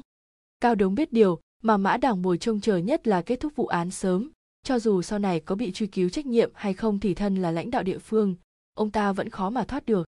Huống hồ lúc những người nhà phòng công thương báo không liên lạc được, ngoài việc phái người hỏi thăm cảnh sát giao thông dọc đường và điều tra hệ thống định vị GPS, cũng như tín hiệu điện thoại ra, ông ta hoàn toàn chưa nghĩ đến tình huống nghiêm trọng hơn, cũng chưa hề thực hiện biện pháp điều tra nào thực sự cả. Đương nhiên, ông ta không phải là thần tiên, không thể nghĩ đến việc cả xe và người sẽ bị hại ngay trong đêm đó. Cho dù ông ta có muốn thực hiện biện pháp mang tính thực tế nào thì cũng không thay đổi được kết cục cuối cùng. Tuy nhiên, chung quy lại, người chịu trách nhiệm lớn nhất vẫn là ông ta. Sếp, có thể ban lệnh truy nã chưa? Lý Vệ Bình hỏi tiếp. Những người khác đều nhìn Cao Đống, cũng muốn hỏi câu này. Ở đây không giống thời phong kiến mà lãnh đạo nói được là được, ý kiến của mọi người cũng có lý. Cao Đống ngẫm nghĩ, sau đó quay qua nói với lính của mình, tan họp ban lệnh truy nã, rồi nhìn mọi người, điều tôi lo lắng, không phải Lâm Tiểu Phong có phải là hung thủ hay không, tôi lo là liệu chỉ có mình hắn là hung thủ thôi hay sao? Mọi người sững sờ trong giây lát nếu không chỉ có một hung thủ vậy sẽ phiền phức lắm đây. Cao đống tiếp tục bây giờ vụ án này dường như đã rõ ràng rồi nhưng vẫn còn thiếu bằng chứng chứng minh lâm tiểu phong bắt cóc giết người và quá trình gây án vẫn còn mơ hồ. Mấy ngày nay tôi đã cho người theo dõi ở nhà của lâm tiểu phong tạm thời vẫn không thấy bất thường gì hiện giờ lâm tiểu phong đang ở đâu cũng chưa biết được. Tôi thấy thế này đi, lát nữa tôi sẽ cho người tìm kiếm ở nhà và đơn vị của lâm tiểu phong xem liệu có đầu mối gì không. Sau khi nắm được tình hình cơ bản sẽ sắp xếp phương án cụ thể để bắt giữ hắn. Sau khi giải tán cuộc họp, cao đống bỏ trương nhất ngang ở lại, nói, tôi muốn cậu đích thân đến nhà lâm tiểu phong một chuyến để hỏi vợ anh ta một số việc. Việc gì cơ? Cao đống không trả lời trực tiếp mà hỏi, nếu là trước đây, công việc điều tra như thế này giao cho cấp dưới của cậu làm cũng được cậu biết tại sao lần này tôi lại muốn cậu đích thân đi không? Trương nhất ngang mù mờ không hiểu gì, lắc đầu, không biết, tại sao? Cao đống cười, không biết là bình thường thôi, có rất nhiều việc lãnh đạo muốn cấp dưới của mình hỏi, tại sao? Thông qua việc giải thích cho thuộc hạ để thể hiện mình có tầm nhìn xa trông rộng, làm tăng địa vị của bản thân. Nếu có một thuộc hạ cực kỳ thông minh, lãnh đạo nghĩ, gì cũng biết cả, không cho lãnh đạo có cơ hội thể hiện, kiểu thông minh này rõ ràng là trở thành không thông minh rồi cao đống rất thích anh chàng trương nhất ngang này. Một phần lý do là bởi anh ta rất chăm hỏi tại sao. Đương nhiên, với một số vấn đề quá đơn giản, nếu bạn hỏi tại sao, lãnh đạo sẽ thấy cái thằng này sao mà đần độn quá. Giống một thằng ngốc hết thuốc chữa.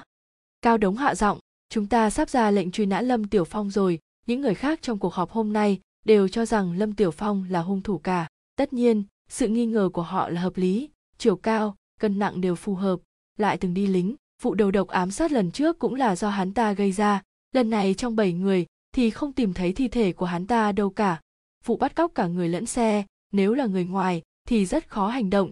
Tóm lại có rất nhiều lý do để nghi ngờ hắn ta. Tuy nhiên, tôi vẫn có chút lo ngại. Cho đến giờ cả quá trình gây án rốt cuộc vẫn nằm trong màn bí mật. Có lẽ hung thủ là kẻ khác, cũng có thể là đồng phạm. Tôi không muốn bị đối phương dắt mũi. Tôi bảo cậu đến tìm gặp vợ của lâm tiểu phong. Chủ yếu là điều tra rõ ràng tình hình thực của lâm tiểu phong quá khứ trước đây của hắn ta, tính cách của hắn, liệu hắn ta có đủ động cơ phạm tội hay không? Nếu bảo người khác đi, giờ đây bọn họ ai cũng cho rằng lâm tiểu phong là hung thủ nên việc điều tra sẽ không khách quan nữa. Vả lại nếu người khác đi e là họ sẽ dùng giọng điều tra khảo, chứ không phải hỏi tin tức, tôi sẽ cho phát lệnh truy nã muộn hơn chút. Đồng thời giữ kín thông tin lâm tiểu phong là kẻ tình nghi, cậu hãy đi tìm vợ hắn nói là để điều tra vụ án của bảy người. Nếu để cho vợ hắn ta biết chúng ta đã coi lâm tiểu phong là kẻ tình nghi thì là đối phương sẽ không chịu hợp tác, che giấu bớt thông tin đấy. Trương nhất ngang trầm ngâm, nhưng nếu lâm tiểu phong thực sự là hung thủ thì vợ hắn có biết không nhỉ? Khi tôi đến hỏi, liệu có đóng kịch cho chúng ta xem không? Cao đống lắc đầu, không hẳn vậy, vụ án nghiêng về việc trả thù xã hội và giết hại nhiều người, hung thủ sẽ không tiết lộ cho người nhà biết đâu. Giết nhiều người như vậy, đối với bản thân hắn, gia đình hắn và bất kỳ người nào đều chẳng có lợi ích gì cả. Nếu vợ hắn là một người bình thường chắc chắn sẽ cản hắn lại. Giả sử như vợ hắn biết mà cố tình bao che và nói dối trước mặt cậu cậu làm cảnh sát bao nhiêu năm nay chẳng lẽ không thể nhận ra được sao? Sau khi hỏi rõ tình hình có lục soát nhà của họ không? Tất nhiên là phải lục soát rồi. Sau khi hỏi rõ những việc cần hỏi, cậu hãy đưa lệnh truy nã ra, xem vợ hắn ta phản ứng thế nào, rồi cho người lục soát khắp nhà hắn. Vâng tôi sẽ làm ngay.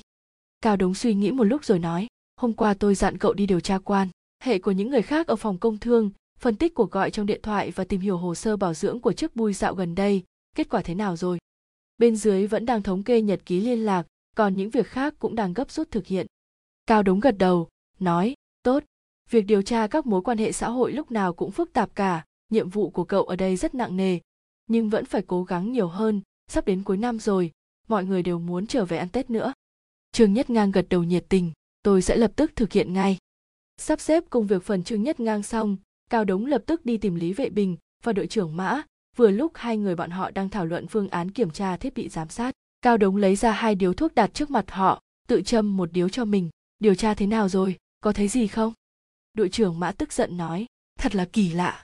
Xem tới xem lui vẫn không thấy chiếc xe đó đâu cả. Cao đống an ủi. Chớ vội, điều chỉnh phương pháp một chút. Chúng ta cần thống kê lại số lượng tất cả các chiếc xe đa dụng bui ra vào trạm nghỉ. Đội trưởng mã tỏ ra không hiểu thống kê số lượng để làm gì chứ? Cao đống giải thích, trước hết có thể khẳng định được rằng, chiếc bui bị mất tích trong trạm nghỉ, bây giờ đã điều tra được chiếc bui không phải được xe container kéo xuống đường cao tốc, cũng không phải được giấu trong chiếc xe tải nào. Vì vậy, chắc chắn là nó đã đi ngang qua vùng giám sát. Tất nhiên, nó phải được ngụy trang nên chúng ta mới không nhìn thấy.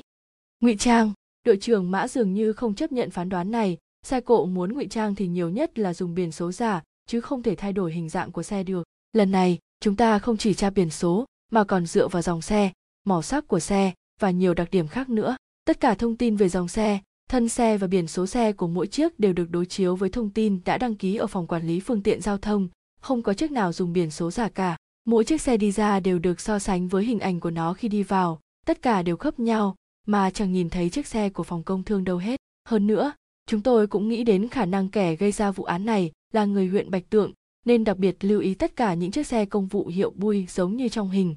Ngoài chiếc xe của phòng công thương này, chỉ có ba chiếc nữa là của huyện bạch tượng. Ba chiếc này đều là xe của đơn vị tư nhân, sau khi điều tra đã loại trừ nghi vấn. Cao đống mím môi, có thể thấy, quy trình điều tra đã làm rất đầy đủ. Không có xe mang biển số giả nào ra vào trạm nghỉ cả, tất cả biển số và thân xe đều khớp nhau. Mỗi một chiếc xe ra vào đều được đối chiếu, không phát hiện ra vấn đề gì. Vụ án xảy ra trên tỉnh lộ cũ hung thủ rõ ràng là người bản địa. Thế nhưng ngay cả ba chiếc xe mang biển số của huyện bạch tượng cũng bị loại khỏi danh sách tình nghi, thật là đau đầu. Ông đành nói, có lẽ còn cách ngụy trang khác mà chúng ta chưa nghĩ ra. Trước đây chúng ta chưa từng gặp phải, lần này quả đúng là mới mẻ. Đương nhiên, tôi tin hình dáng xe thì không thể thay đổi được. Cho dù là có đổi hiệu xe đa dụng vui thành nhãn hiệu xe đa dụng khác thì tổng thể bên ngoài cũng không thể thay đổi. Còn đối với việc ngụy trang như thế nào, tôi vẫn chưa nghĩ ra được. Dù sao thì cứ làm theo cách mà tôi nói, thống kê số lượng phương tiện ra vào. Nếu xe bui đi ra ít hơn một chiếc so với lúc đi vào chứng tỏ sự suy đoán của tôi là sai, đến lúc đó sẽ tìm phương án khác. Lý vệ bình tỏ vẻ thắc mắc về cách nghĩ này của cao đống. Sếp, cho dù chiếc bui có thể thoát khỏi thiết bị giám sát, nhưng giấy thông hành vẫn báo xe đang trên đường cao tốc mà. Nó ra khỏi đường cao tốc thế nào được chứ? Có thể có cách ngụy trang để đánh lừa thiết bị giám sát, chạy khỏi trạm nghỉ, nhưng nó không thể thoát khỏi trạm thu phí được người của đội trưởng mã đã điều tra. Dạo gần đây, toàn tỉnh và các vùng lân cận không xảy ra bất kỳ trường hợp nào bị mất giấy thông hành hay trốn nộp phí cả. Cao đống bị câu hỏi này của lý vệ bình bắt bí. Đúng thế, nếu đúng như từ sách đoán trước bui sau khi ngụy trang đã đánh lừa được thiết bị giám sát, nhưng cuối cùng chẳng phải vẫn còn một ải là qua khỏi trạm thu phí sao? Giấy thông hành thể hiện vẫn chưa rời đường cao tốc thì làm thế nào nó đi qua trạm thu phí được? Xét một cách cục bộ, trạm nghỉ là một khu vực khép kín xe cộ rất khó qua mặt thiết bị giám sát. Xét một cách toàn diện, toàn bộ đường cao tốc cũng là khu vực khép kín, không có trường hợp xe bị mất giấy thông hành, cũng không có xe nào trốn nộp phí phóng thẳng qua cả.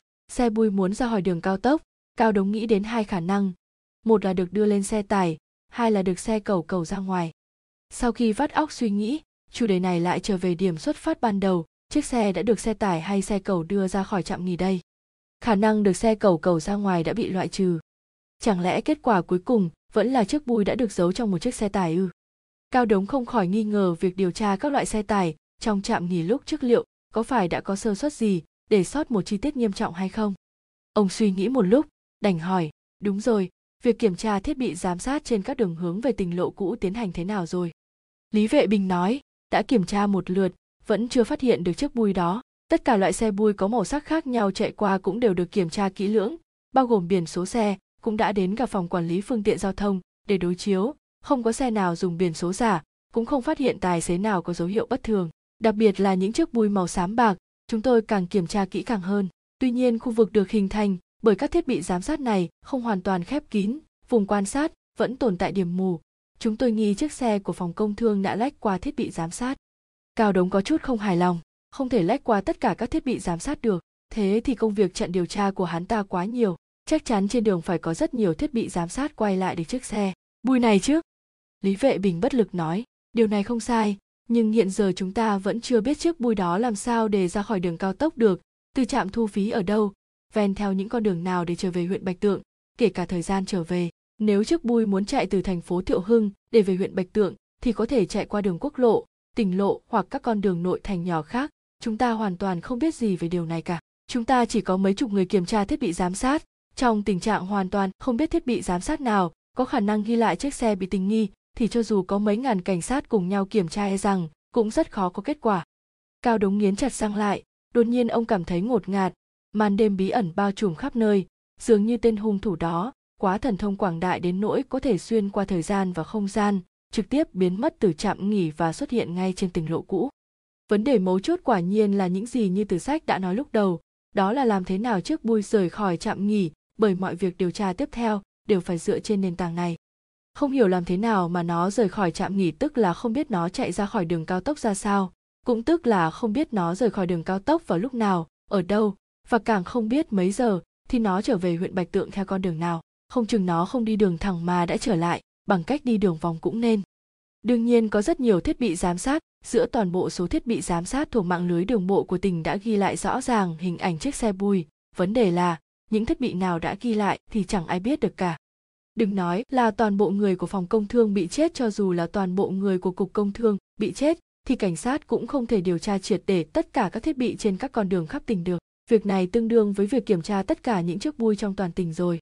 Cao đống trầm tư một lúc, vẫn kiên trì nói, việc làm thế nào để kiểm tra các thiết bị giám sát khu vực gần đường tỉnh lộ cả hai anh tự bàn bạc rồi thực hiện? Hãy nhanh chóng thống kê số lượng của tất cả xe. Đa dụng bui đã chạy vào trạm nghỉ theo màu sắc như lời tôi đã nói, cần nhớ một số điểm quan trọng của việc thống kê. Thứ nhất, tất cả xe bui đi ra khỏi trạm nghỉ đều phải so sánh với trạng thái lúc nó đi vào, bao gồm màu sắc thân xe, biển số xe và cả việc tài xế lúc trước và sau phải là một người hay không, có điểm gì khác thường không? Thứ hai, tìm xem có người tài xế nào trông giống lâm tiểu phong không? Thứ ba, cũng cần thống kê khoảng thời gian vào ra. Nếu dừng lại ở trạm nghỉ hơn một giờ đồng hồ thì phải đặc biệt lưu ý. Lý vệ bình và đội trưởng mã đành gật đầu chấp thuận trương nhất ngang dẫn theo một nhân viên để ghi chép và một cảnh sát hình sự địa phương cùng đến nhà của lâm tiểu phong. Anh ta đã dặn dò hai người đó. Lát nữa trong lúc anh ta hỏi thì không ai được tiết lộ chuyện lâm tiểu phong đang bị truy nã ra. Trương nhất ngang đã xem hồ sơ. Lâm tiểu phong là người địa phương 33 tuổi quê ở một ngôi làng cách thị trấn khá xa. Bố mẹ kinh doanh nhỏ về ngư nghiệp ở quê thu nhập gia đình tương đối thấp. Bản thân hắn mới học hết cấp 3, đi lính mấy năm từng học ngành sửa chữa cơ khí lúc còn trong quân ngũ sau khi xuất ngũ, hắn về huyện bạch tượng làm ăn. Đầu tiên là làm công cho một tiệm sửa xe máy, sau đó tự mở một tiệm sửa ô tô riêng, nhưng do làm ăn không thuận lợi nên đã đóng cửa sau 2 năm duy trì, cuối cùng xin vào làm tài xế ở phòng công thương.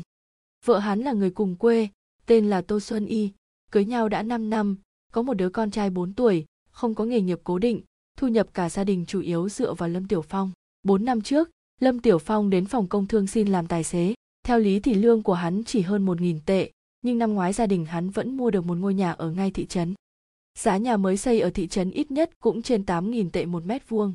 Diện tích nhà hắn không lớn lắm, khoảng 70 mét vuông, nhưng ít nhất cũng phải hơn 600.000 tệ. Cho dù trả góp, thì riêng phần tiền trả trước thôi cũng mất tầm hơn 100.000 tệ, lại còn phải chi một khoản kha khá để trang hoàng, sửa chữa. Điều này khiến Trương Nhất Ngang thấy hơi khó hiểu và đáng ngờ.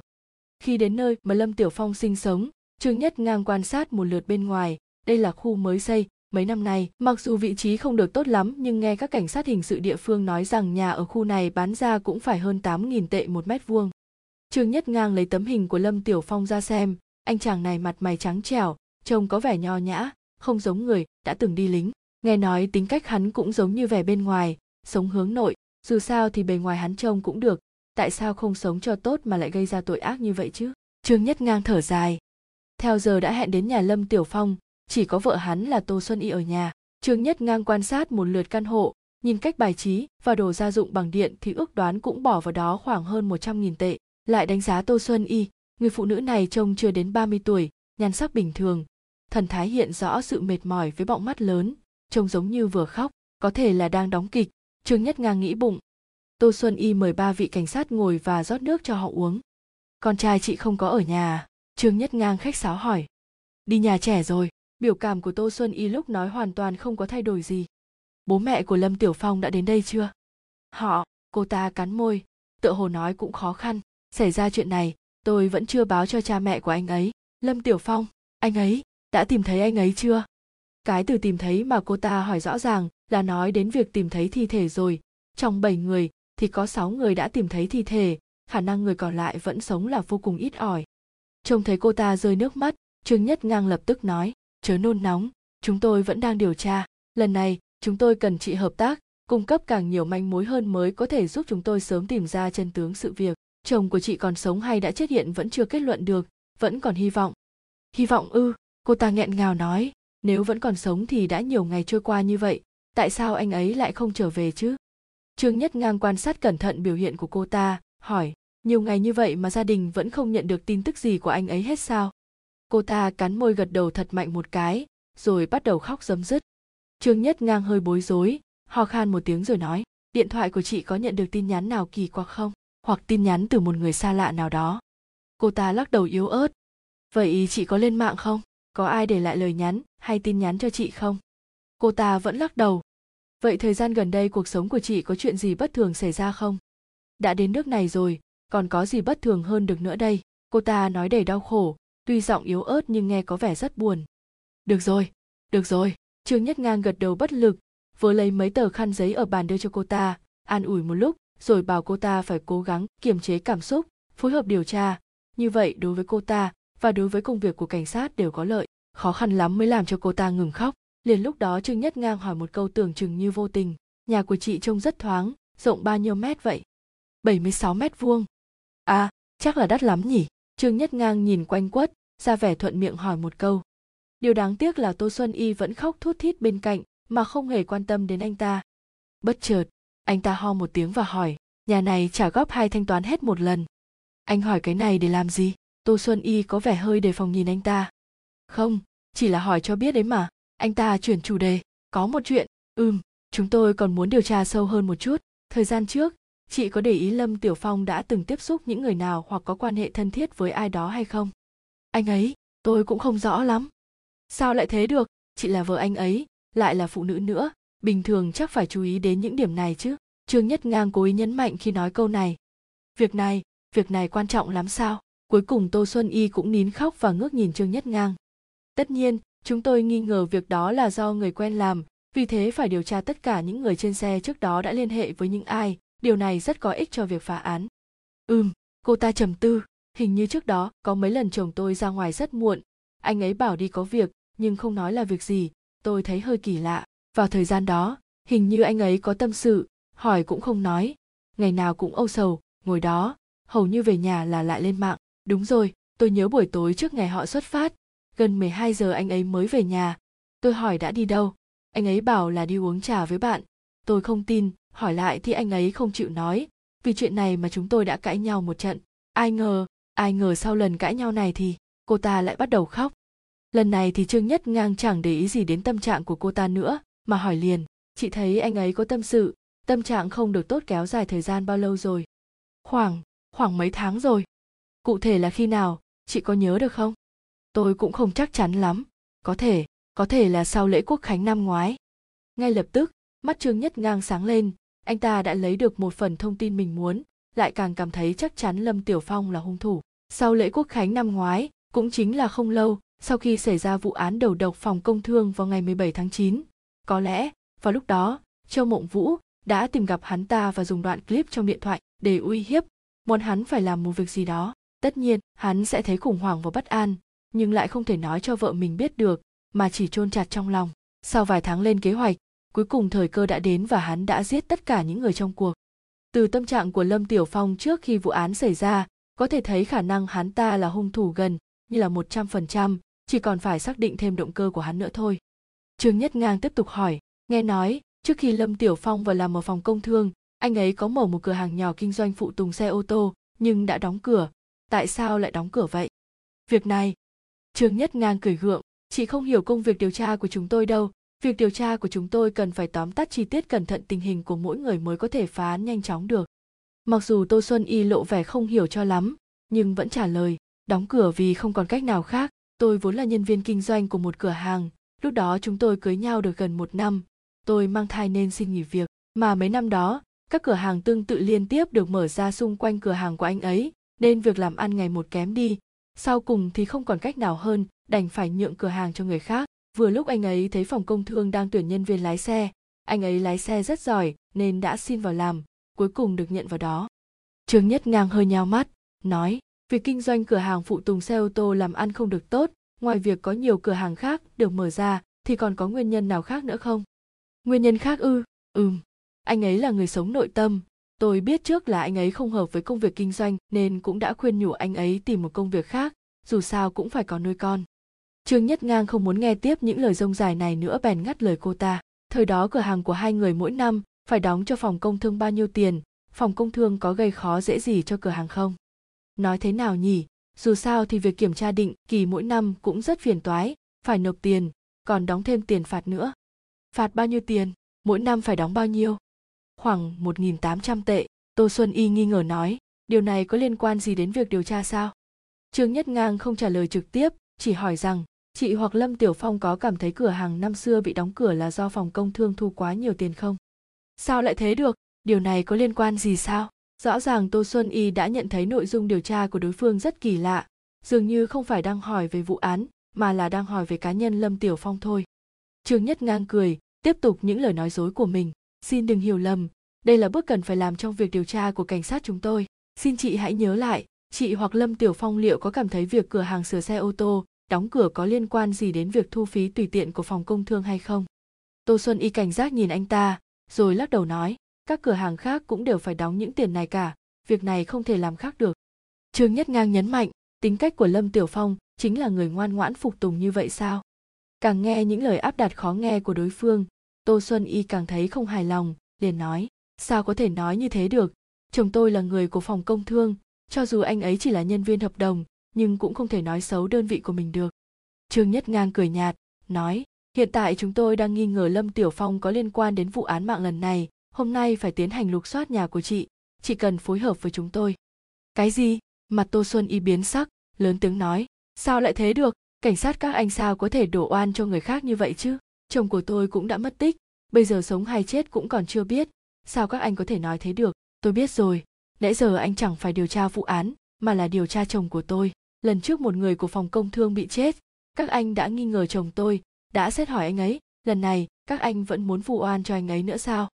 Lần trước ư, ý cô nói, là vụ án uông hải toàn bị hạ độc à? Trương nhất ngang hừ một tiếng. Anh ta đã thoát được lần trước nhưng lần này đã có bằng chứng thuyết phục chứng minh anh ta đã giết uông hải toàn. Và vụ án lần này cũng là do anh ta làm. Nói xong, trương nhất ngang bảo người cảnh sát địa phương khống chế tô xuân y sau đó gọi điện cho các nhân viên cảnh sát đang đợi ở gần đó khẩn trương đến chỗ của mình tiến hành lục soát. Ừm, cậu cho rằng tô xuân y vô can. Ngoài ra tâm trạng của lâm tiểu phong trước khi vụ án xảy ra có dấu hiệu khác thường à? Được rồi, lát nữa tôi sẽ xem bản tường trình. Ồ, cậu đã cho tiến hành lục soát nhà của hắn rồi hả? Được, có kết quả gì thì báo cho tôi biết. Cúp điện thoại, cao đống trầm tư. Tâm trạng của lâm tiểu phong trước khi xảy ra vụ án không được bình thường. Nhiều dấu hiệu khác nhau đều chứng tỏ hắn ta rõ ràng là hung thủ rồi tuy nhiên, một hung thủ mà các cảnh sát nhìn cái là biết như hắn thì hà tất phải nhọc công làm chiếc xe mất tích. Như thế, chẳng phải là hắn đang tự gạt mình hay sao? Cao đống không hiểu lắm, không lý giải được, và thậm chí còn thấy có chút hoài nghi, có chút ngần ngại. Tạm thời khoan hãy bận tâm nữa, đợi kết quả điều tra của trương nhất ngang bên đó xem sao đã. Hiện giờ, ông còn bận nghĩ đến cuộc nói chuyện với từ sách vào tối hôm qua. Từ sách rất nghi ngờ nguồn gốc của đoạn clip đó, cao đống cũng vậy. Đúng như từ sách nói góc quay của ống kính rõ ràng là được giấu trong tay quay lén, nhưng từ đầu đến cuối ống kính lại nhắm vào lâm tiểu phong. Chẳng lẽ người quay đoạn phim đó biết trước được là lâm tiểu phong sẽ ra tay hạ độc ư? Hừm, không thể tin được. Nếu người quay đoạn clip biết trước là lâm tiểu phong sẽ hạ độc, như vậy chắc hẳn là đồng bọn của lâm tiểu phong. Nhưng nếu là đồng bọn, thì hà cớ gì phải ghi lại những việc này? Chẳng phải nó sẽ có hại cho lâm tiểu phong sao? Ông nhớ lại vị trí chỗ ngồi của từng người trong vụ án đầu độc kết hợp với góc quay của chiếc điện thoại thì vị trí của người cầm máy lúc đó có lẽ là người ngồi ở bàn thứ hai, tức là bàn của châu mộng vũ, vợ của vương hồng dân, vợ của diêu giang và nhiều gia quyến là phụ nữ khác. Liệu có phải là châu mộng vũ đã quay lại clip đó? Đáng tiếc là bàn tay phải trong clip lại bị ngược sáng nên không thấy được dấu vân tay, tuy nhiên vẫn có thể dựa vào độ dài ngắn, thô hay thon của bàn tay để đối chiếu với tay của châu mộng vũ. Nghĩ đến đây, cao đống đứng dậy ra khỏi văn phòng để tìm gặp pháp y trần khi đến phòng làm việc của tổ pháp y, cao đống gọi pháp y trần ra và hỏi, thi thể của châu mộng vũ vẫn còn để ở đó chứ? Tạm thời đang để ở khu đông lạnh, những việc cần kiểm tra thì cũng đã làm rồi, sếp muốn đem đi hỏa táng à? Cao đống lắc đầu, nói, tôi đến xem lại một chút. Đã kiểm tra hết rồi mà, còn muốn xem gì nữa? Pháp y trần vô cùng tự tin với kinh nghiệm làm việc của bản thân. Ấy vậy, mà cao đống lại muốn kiểm tra tử thi lần nữa, phải chăng là nghi ngờ việc kiểm tra tử thi chưa đủ kỹ lưỡng? Có sai sót gì hay sao?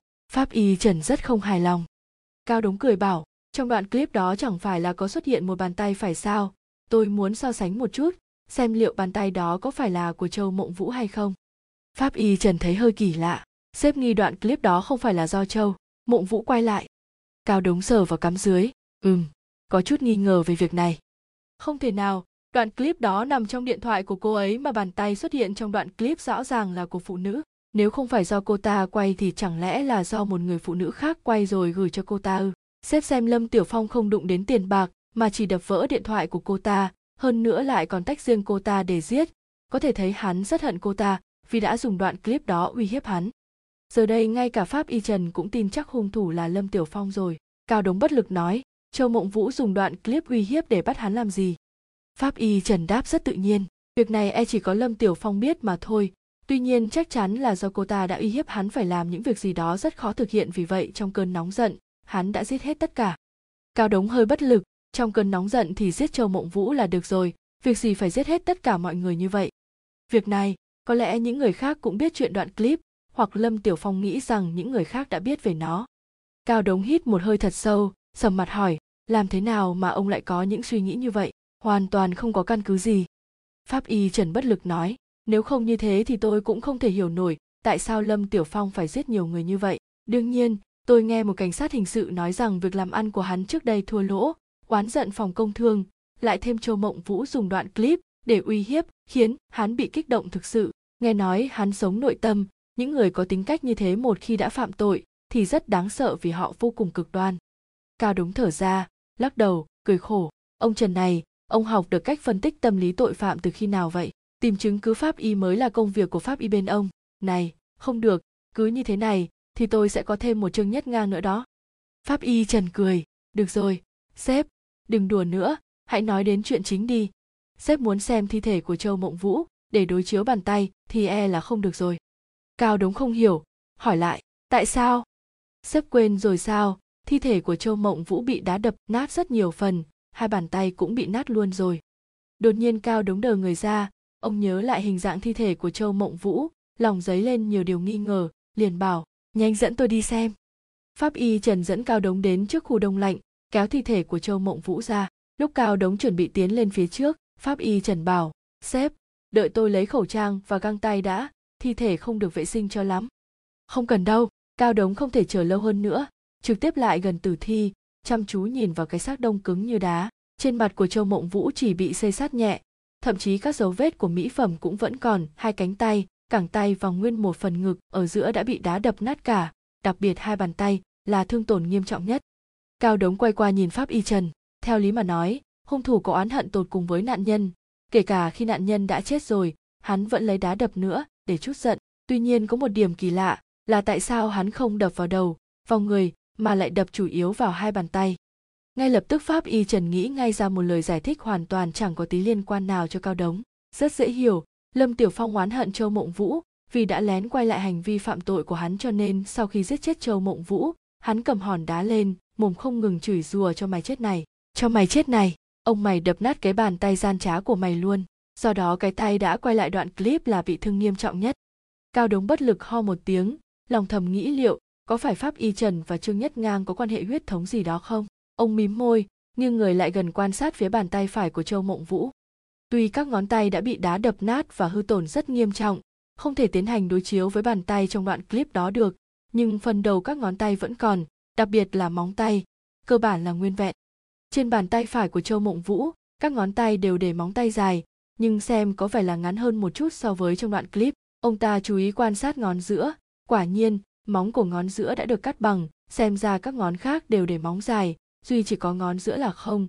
Điểm này trùng khớp với đoạn clip. Ừm, xem ra, mình đang nghi rồi. Đoạn clip quả thật là do châu mộng vũ quay lại.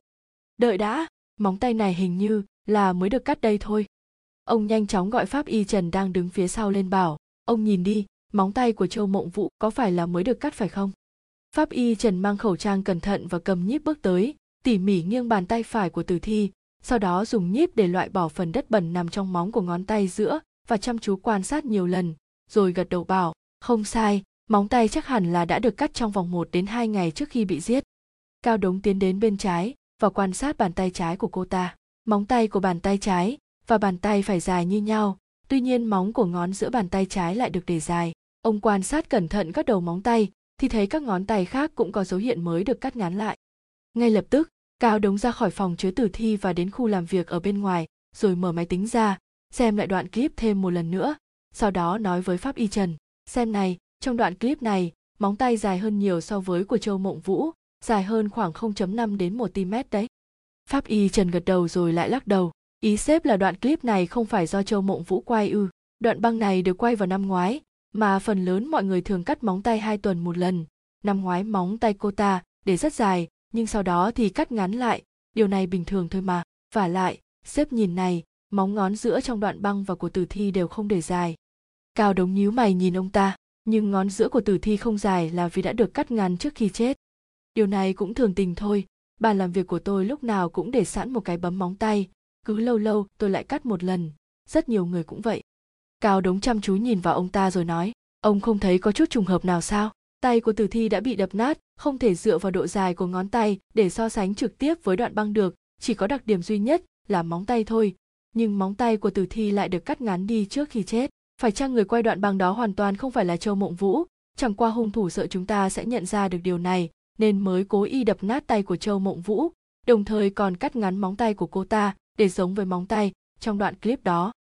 Pháp y trần do dự một hồi, sau đó nói một cách rẻ rặt, sếp, về vấn đề này, tôi thấy ông đã tự đâm đầu vào ngõ cụt rồi đấy. Ông dùng thái độ chủ quan để đưa ra kết luận một cách bảo thủ, rồi đi tìm manh mối để chứng thực kết luận của ông là đúng. Ông chỉ chú ý đến những manh mối phù hợp với suy đoán đó mà bỏ qua những manh mối đi ngược lại. Đây là một cách làm rất không khách quan. Với góc độ là người ngoài cuộc như tôi đây, thì tôi thấy điều này chẳng có chút trùng hợp nào cả. Tay của châu, mộng vũ đã bị đập nát, không thể đối chiếu được với đoạn băng.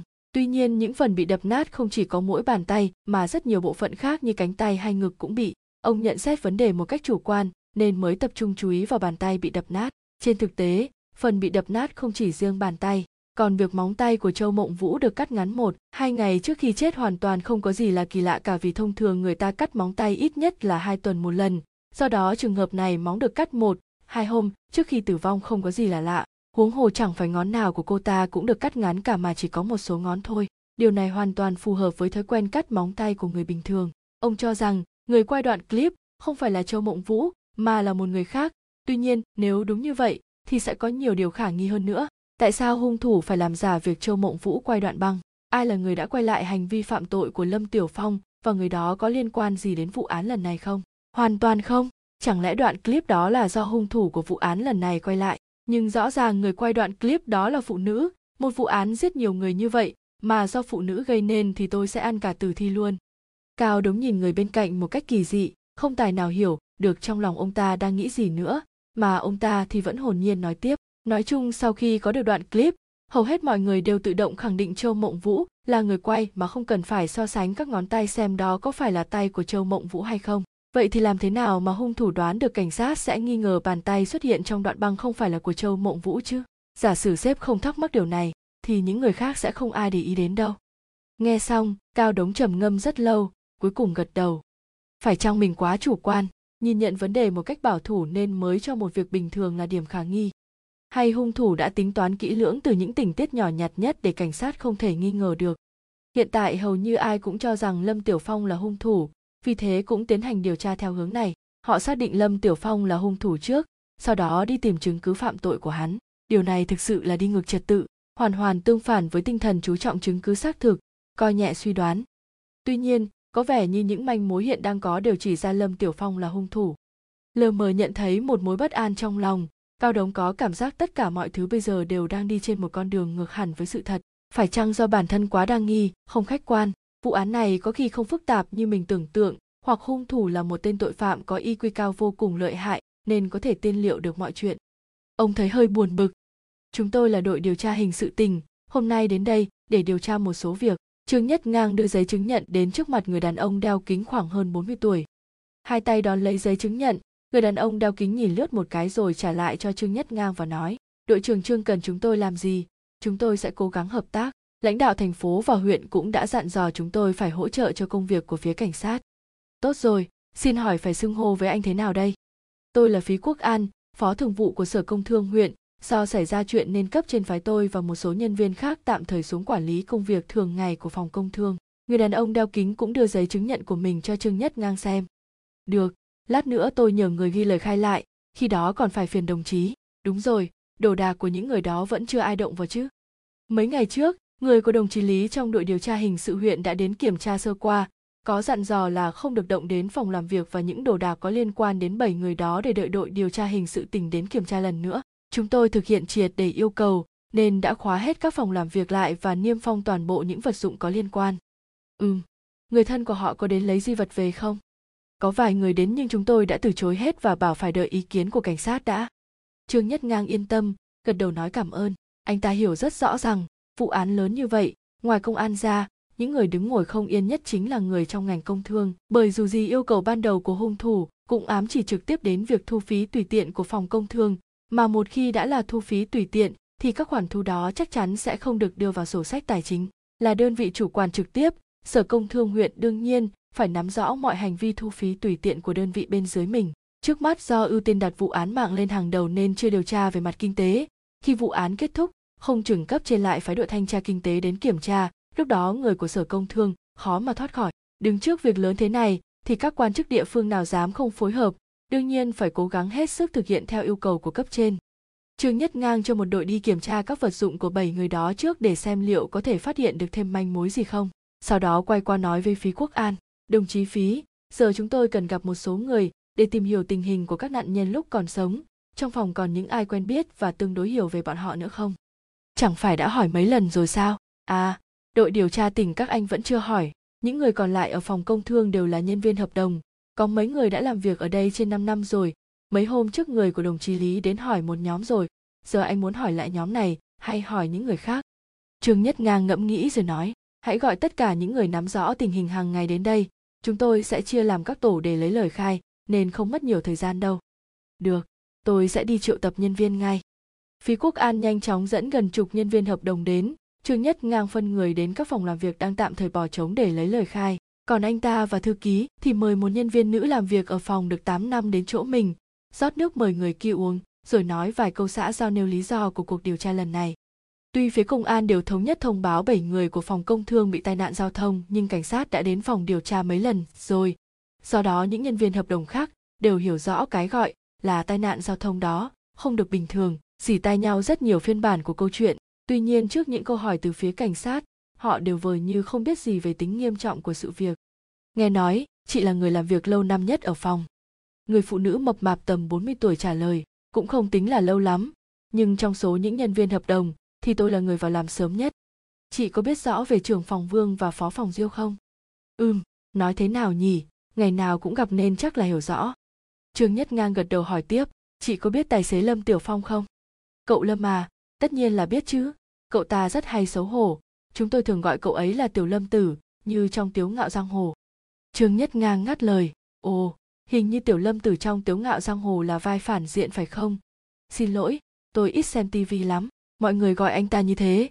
Anh ta không giận sao? Trong suy nghĩ của trương nhất ngang, lâm tiểu phong là một kẻ sống nội tâm nhút nhát, dễ cáo giận, nhưng cho dù có tức giận thì cũng chôn trong lòng, không cho người khác biết. Không đâu, cậu ta chẳng bao giờ giận cả, tính khí rất tốt lúc đầu chúng tôi gọi như vậy cậu ta cũng chỉ cười cười, sau thì quen rồi. Từ khi bước chân vào làm việc cho tới giờ, tôi chưa thấy cậu ấy nổi nóng bao giờ cả. Người phụ nữ to béo đó trả lời rất thoải mái. Cũng đúng, những kẻ độc ác nhất lại luôn khiến cho người xung quanh cảm thấy hắn là người rất tốt. Anh từng xem rất nhiều vụ giết người man dợ của những kẻ biến thái ở nước ngoài, đều vậy cả. Một ông chủ tử tế luôn là một người đàn ông nham hiểm, một chàng trai nhút nhát, thì thường là một tên lưu manh. Quan hệ giữa lâm tiểu phong và những người khác như thế nào? Rất tốt. Cậu ta đối xử với mọi người rất tốt. Mọi người có việc vặt vãnh gì cũng đều sai cậu ta. Nhưng cậu ta không bao giờ than trách ai cả. Trước đây, mọi người trong phòng thường nói đùa với nhau rằng, nếu có giải thưởng bình chọn nhân viên làm việc chăm chỉ nhất, thì chắc chắn sẽ thuộc về tiểu lâm tử. Phó phòng diêu bảo cậu ta là một chiếc gối lớn, đấm một cái nó sẽ phồng trở lại. Trương nhất ngang tự nhủ, xã hội này luôn thích chèn ép kẻ yếu, nhất là trong cơ quan. Người càng thật thà, thì càng bị sai làm đủ chuyện. Nhưng lợi ích của họ thì toàn bị kẻ khác nẫm mất. Xem đi, các người cho là anh ta tốt tính, dễ bắt nạt, giờ thì sao? Cuối cùng lại bất ngờ làm các người sợ hết hồn. Đúng rồi, quan hệ giữa anh ta với trưởng phòng vương và những người khác thế nào? Ai là người có mối quan hệ tốt nhất và xấu nhất với anh ta? Nữ nhân viên béo tốt kia nghĩ thầm, tại sao cứ hỏi về lâm tiểu phong vậy nhỉ? Mấy ngày trước công an huyện cũng có đến đây, nhưng không hỏi về cậu ta nhiều như thế này. Tuy nhiên lãnh đạo đã dặn dò bà ta là hôm nay người của văn phòng tỉnh sẽ đến do đó phải cố gắng phối hợp điều tra. Bà ta cũng không dám ý kiến gì, nên đành trả lời. Trưởng phòng vương rất coi trọng cậu ấy, lúc nào cần ra ngoài họp hành, hay bàn chuyện công việc cũng đều dẫn tiểu lâm tử theo cả. Quan hệ giữa họ rất tốt. Nghe nói trưởng phòng vương còn muốn đưa cậu ấy lên làm nhân viên chính thức nhưng do bằng cấp của cậu ấy thấp quá nên đành chịu. Quan hệ giữa cậu ấy với những người khác cũng rất tốt. Bọn họ đi họp hành gì đều do tiểu lâm tử lái xe chở đi cả. Trương nhất ngang nhắc lại câu hỏi trong phòng có người nào có mối quan hệ không được tốt với anh ta không? Không được tốt ư? Bà ta suy nghĩ. Về điều này tôi phải suy nghĩ đã. Ừm. Có quan hệ không được tốt với cậu ấy là uông hải. Ừm. Chuyện đã qua rồi. Trương nhất ngang hơi nheo mắt, vội hỏi, chuyện đã qua cũng nên nói ra, có thể sẽ giúp ích cho việc điều tra của chúng tôi. Ừm. Uông hải toàn là đội trưởng đội quản lý thị trường trước đây của phòng, nhưng đã bị chúng độc chết trong một bữa tiệc vào năm ngoái. Nghe nói, sau cùng cảnh sát huyện vẫn không điều tra ra được chân tướng trước đây, hình như tiểu lâm tử rất sợ anh ta. Tất nhiên không chỉ riêng tiểu lâm tử mà hầu như ai cũng không thích uông hải toàn cả. Mỗi lần sai ai làm việc gì, thái độ của anh ta rất khó chịu, rất dữ tợn. Nhưng chúng tôi làm sao dám nói gì được. Hình như lúc uông hải toàn mới đến cơ quan, anh ta không như vậy, mà là một người rất nhã nhặn. Khoảng từ nửa đầu năm ngoái, thì bắt đầu thay đổi hẳn, giống như thành một con người khác. Trưởng phòng vương, có lẽ cũng không ưa gì anh ta. Chúng tôi cũng có nói riêng với trưởng phòng vương rằng tốt nhất nên điều anh ta đi chỗ khác nhưng, trưởng phòng vương chỉ cười bảo ông không có quyền điều chuyển nhân sự. Trên thực tế, nếu trưởng phòng muốn điều ông hải toàn đi, thì không có gì là khó khăn cả. Chú ruột của trưởng phòng vương là ai chắc các ông đều biết. Ở trong huyện, trưởng phòng vương rất có tiếng nói. Nhưng ông ấy luôn là một người nhân hậu, không muốn so đo với uông hải toàn. Còn những người khác thì chẳng ưa gì anh ta cả. Ừm, trưởng phòng vương của các chị rất tốt tính hả? Nữ nhân viên to béo lập tức khen tấm tắc. Không phải là tôi ca ngợi lãnh đạo của mình nhưng quả thật mọi người đều thừa nhận trưởng phòng vương là một lãnh đạo tốt, là người lịch thiệp và hào phóng, không chỉ đối với các nhân viên khác trong phòng, mà còn với những nhân viên hợp đồng cấp dưới như chúng tôi đây nữa. Ông ấy thường phát cho chúng tôi khi thì cái này, lúc thì cái khác. Những người thân của tôi làm việc trong các cơ quan khác đều rất ghen tị với tôi. Nghe nói chú của ông ấy chức to lắm, nhưng trưởng phòng vương chưa bao giờ tỏ ra kênh kiệu với người khác, chưa từng la mắng ai, rất tốt tính. Ừm lâm tiểu phong rất sợ Ôn hải toàn, vậy liệu hắn ta có hận anh ấy không? Người phụ nữ to béo không hiểu hết những gì mà anh ta hỏi, nên chỉ trả lời rằng, hận anh ấy, tôi chả biết được, nhưng dù sao trong lòng cậu ta chắc chắn là ghét anh ta lắm, không chỉ người trong phòng, mà tất cả những người ngoài đều đánh giá không tốt về Ôn hải toàn, rất nhiều lần báo cáo với cấp trên, nhưng lần nào cuối cùng cũng là trưởng phòng vương ra mặt thay uông hải toàn giải quyết hậu quả cả. Trương nhất ngang tò mò hỏi, vì chuyện gì mà uông hải toàn bị báo cáo lên cấp trên vậy?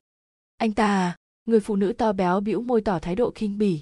Anh ta làm như những người xung quanh ai cũng nợ tiền anh ta hay sao ấy, suốt ngày gây sự với các cửa hàng, nhà máy. Ai đắc tội với anh ta, thì ý như rằng cứ vài ba hôm anh ta sẽ dẫn người đến tận cửa kiểm tra.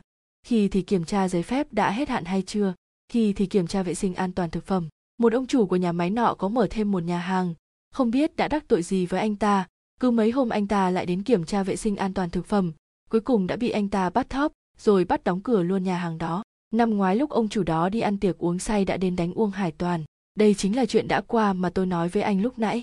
Có một dạo công an từng nghi ông chủ kia là người đã hạ độc, sau đó do không tìm ra bằng chứng nên đã thả người. Tôi còn nghe nói có một người thụ án với anh ta. Người này mở một siêu thị quy mô vừa. Anh ta muốn kiểm tra xem có phải là rượu giả hay không nên đã gom hết các loại rượu cao cấp của siêu thị như mao đài, ngũ lương mang đi kiểm tra. Kết quả kiểm tra tất nhiên là rượu thật nhưng người ta tự nhiên bị thiệt hại mấy ngàn tệ. Sau đó, anh ta lại đến đó kiểm tra lần nữa. Người kia ức quá nên mới kiện lên cấp thành phố. Sau cùng trưởng phòng vương phải ra mặt giải thích và bồi thường cho người ta mấy ngàn tệ. Lại còn gặp riêng, thay uông hải toàn cam kết, sẽ không gây chuyện vô cớ nữa. Trương nhất ngang gật đầu. Anh ta hiểu rằng, làm kinh doanh mà đắc tội với cơ quan công thương sẽ rất phiền toái. Đơn vị công thương có quyền kiểm tra mẫu sản phẩm của cửa hàng xem đủ tiêu chuẩn hay không. Đương nhiên, việc kiểm tra mẫu sản phẩm là không mất tiền những sản phẩm nhỏ thì không sao, nhưng nếu mang mấy chai rượu cao cấp đi kiểm tra, thì chỉ có nước khóc thôi. Đúng rồi, uông hải toàn đến phòng công thương này làm việc từ khi nào? Khoảng ba, bốn năm trước. Tầm tuổi đó của anh ta chắc không phải thông qua kỳ thi công chức đúng không? Được điều đến làm việc hả? Đúng vậy, anh ta vốn là phó phòng của một thôn trong huyện, được điều lên đây làm đội trưởng đội quản lý thị trường. Trương nhất ngang gật đầu, thông qua mấy vấn đề này, hình ảnh của những người như lâm tiểu phong vương hồng dân và uông hải toàn dần dần được khắc sâu vào tâm trí của anh. Anh ta hỏi người thư ký đã ghi chép đầy đủ mọi thứ chưa? Sau khi được xác nhận, anh ta mới tiếp tục hỏi thăm tình hình của những người khác. Chị có quen châu mộng vũ không? Cô châu à tất nhiên là quen rồi. Cô ấy là nhân viên nữ chính thức duy nhất. Dường như người phụ nữ to béo đó thấy tự hào về nữ công chức này. Tính tình của cô ta thế nào?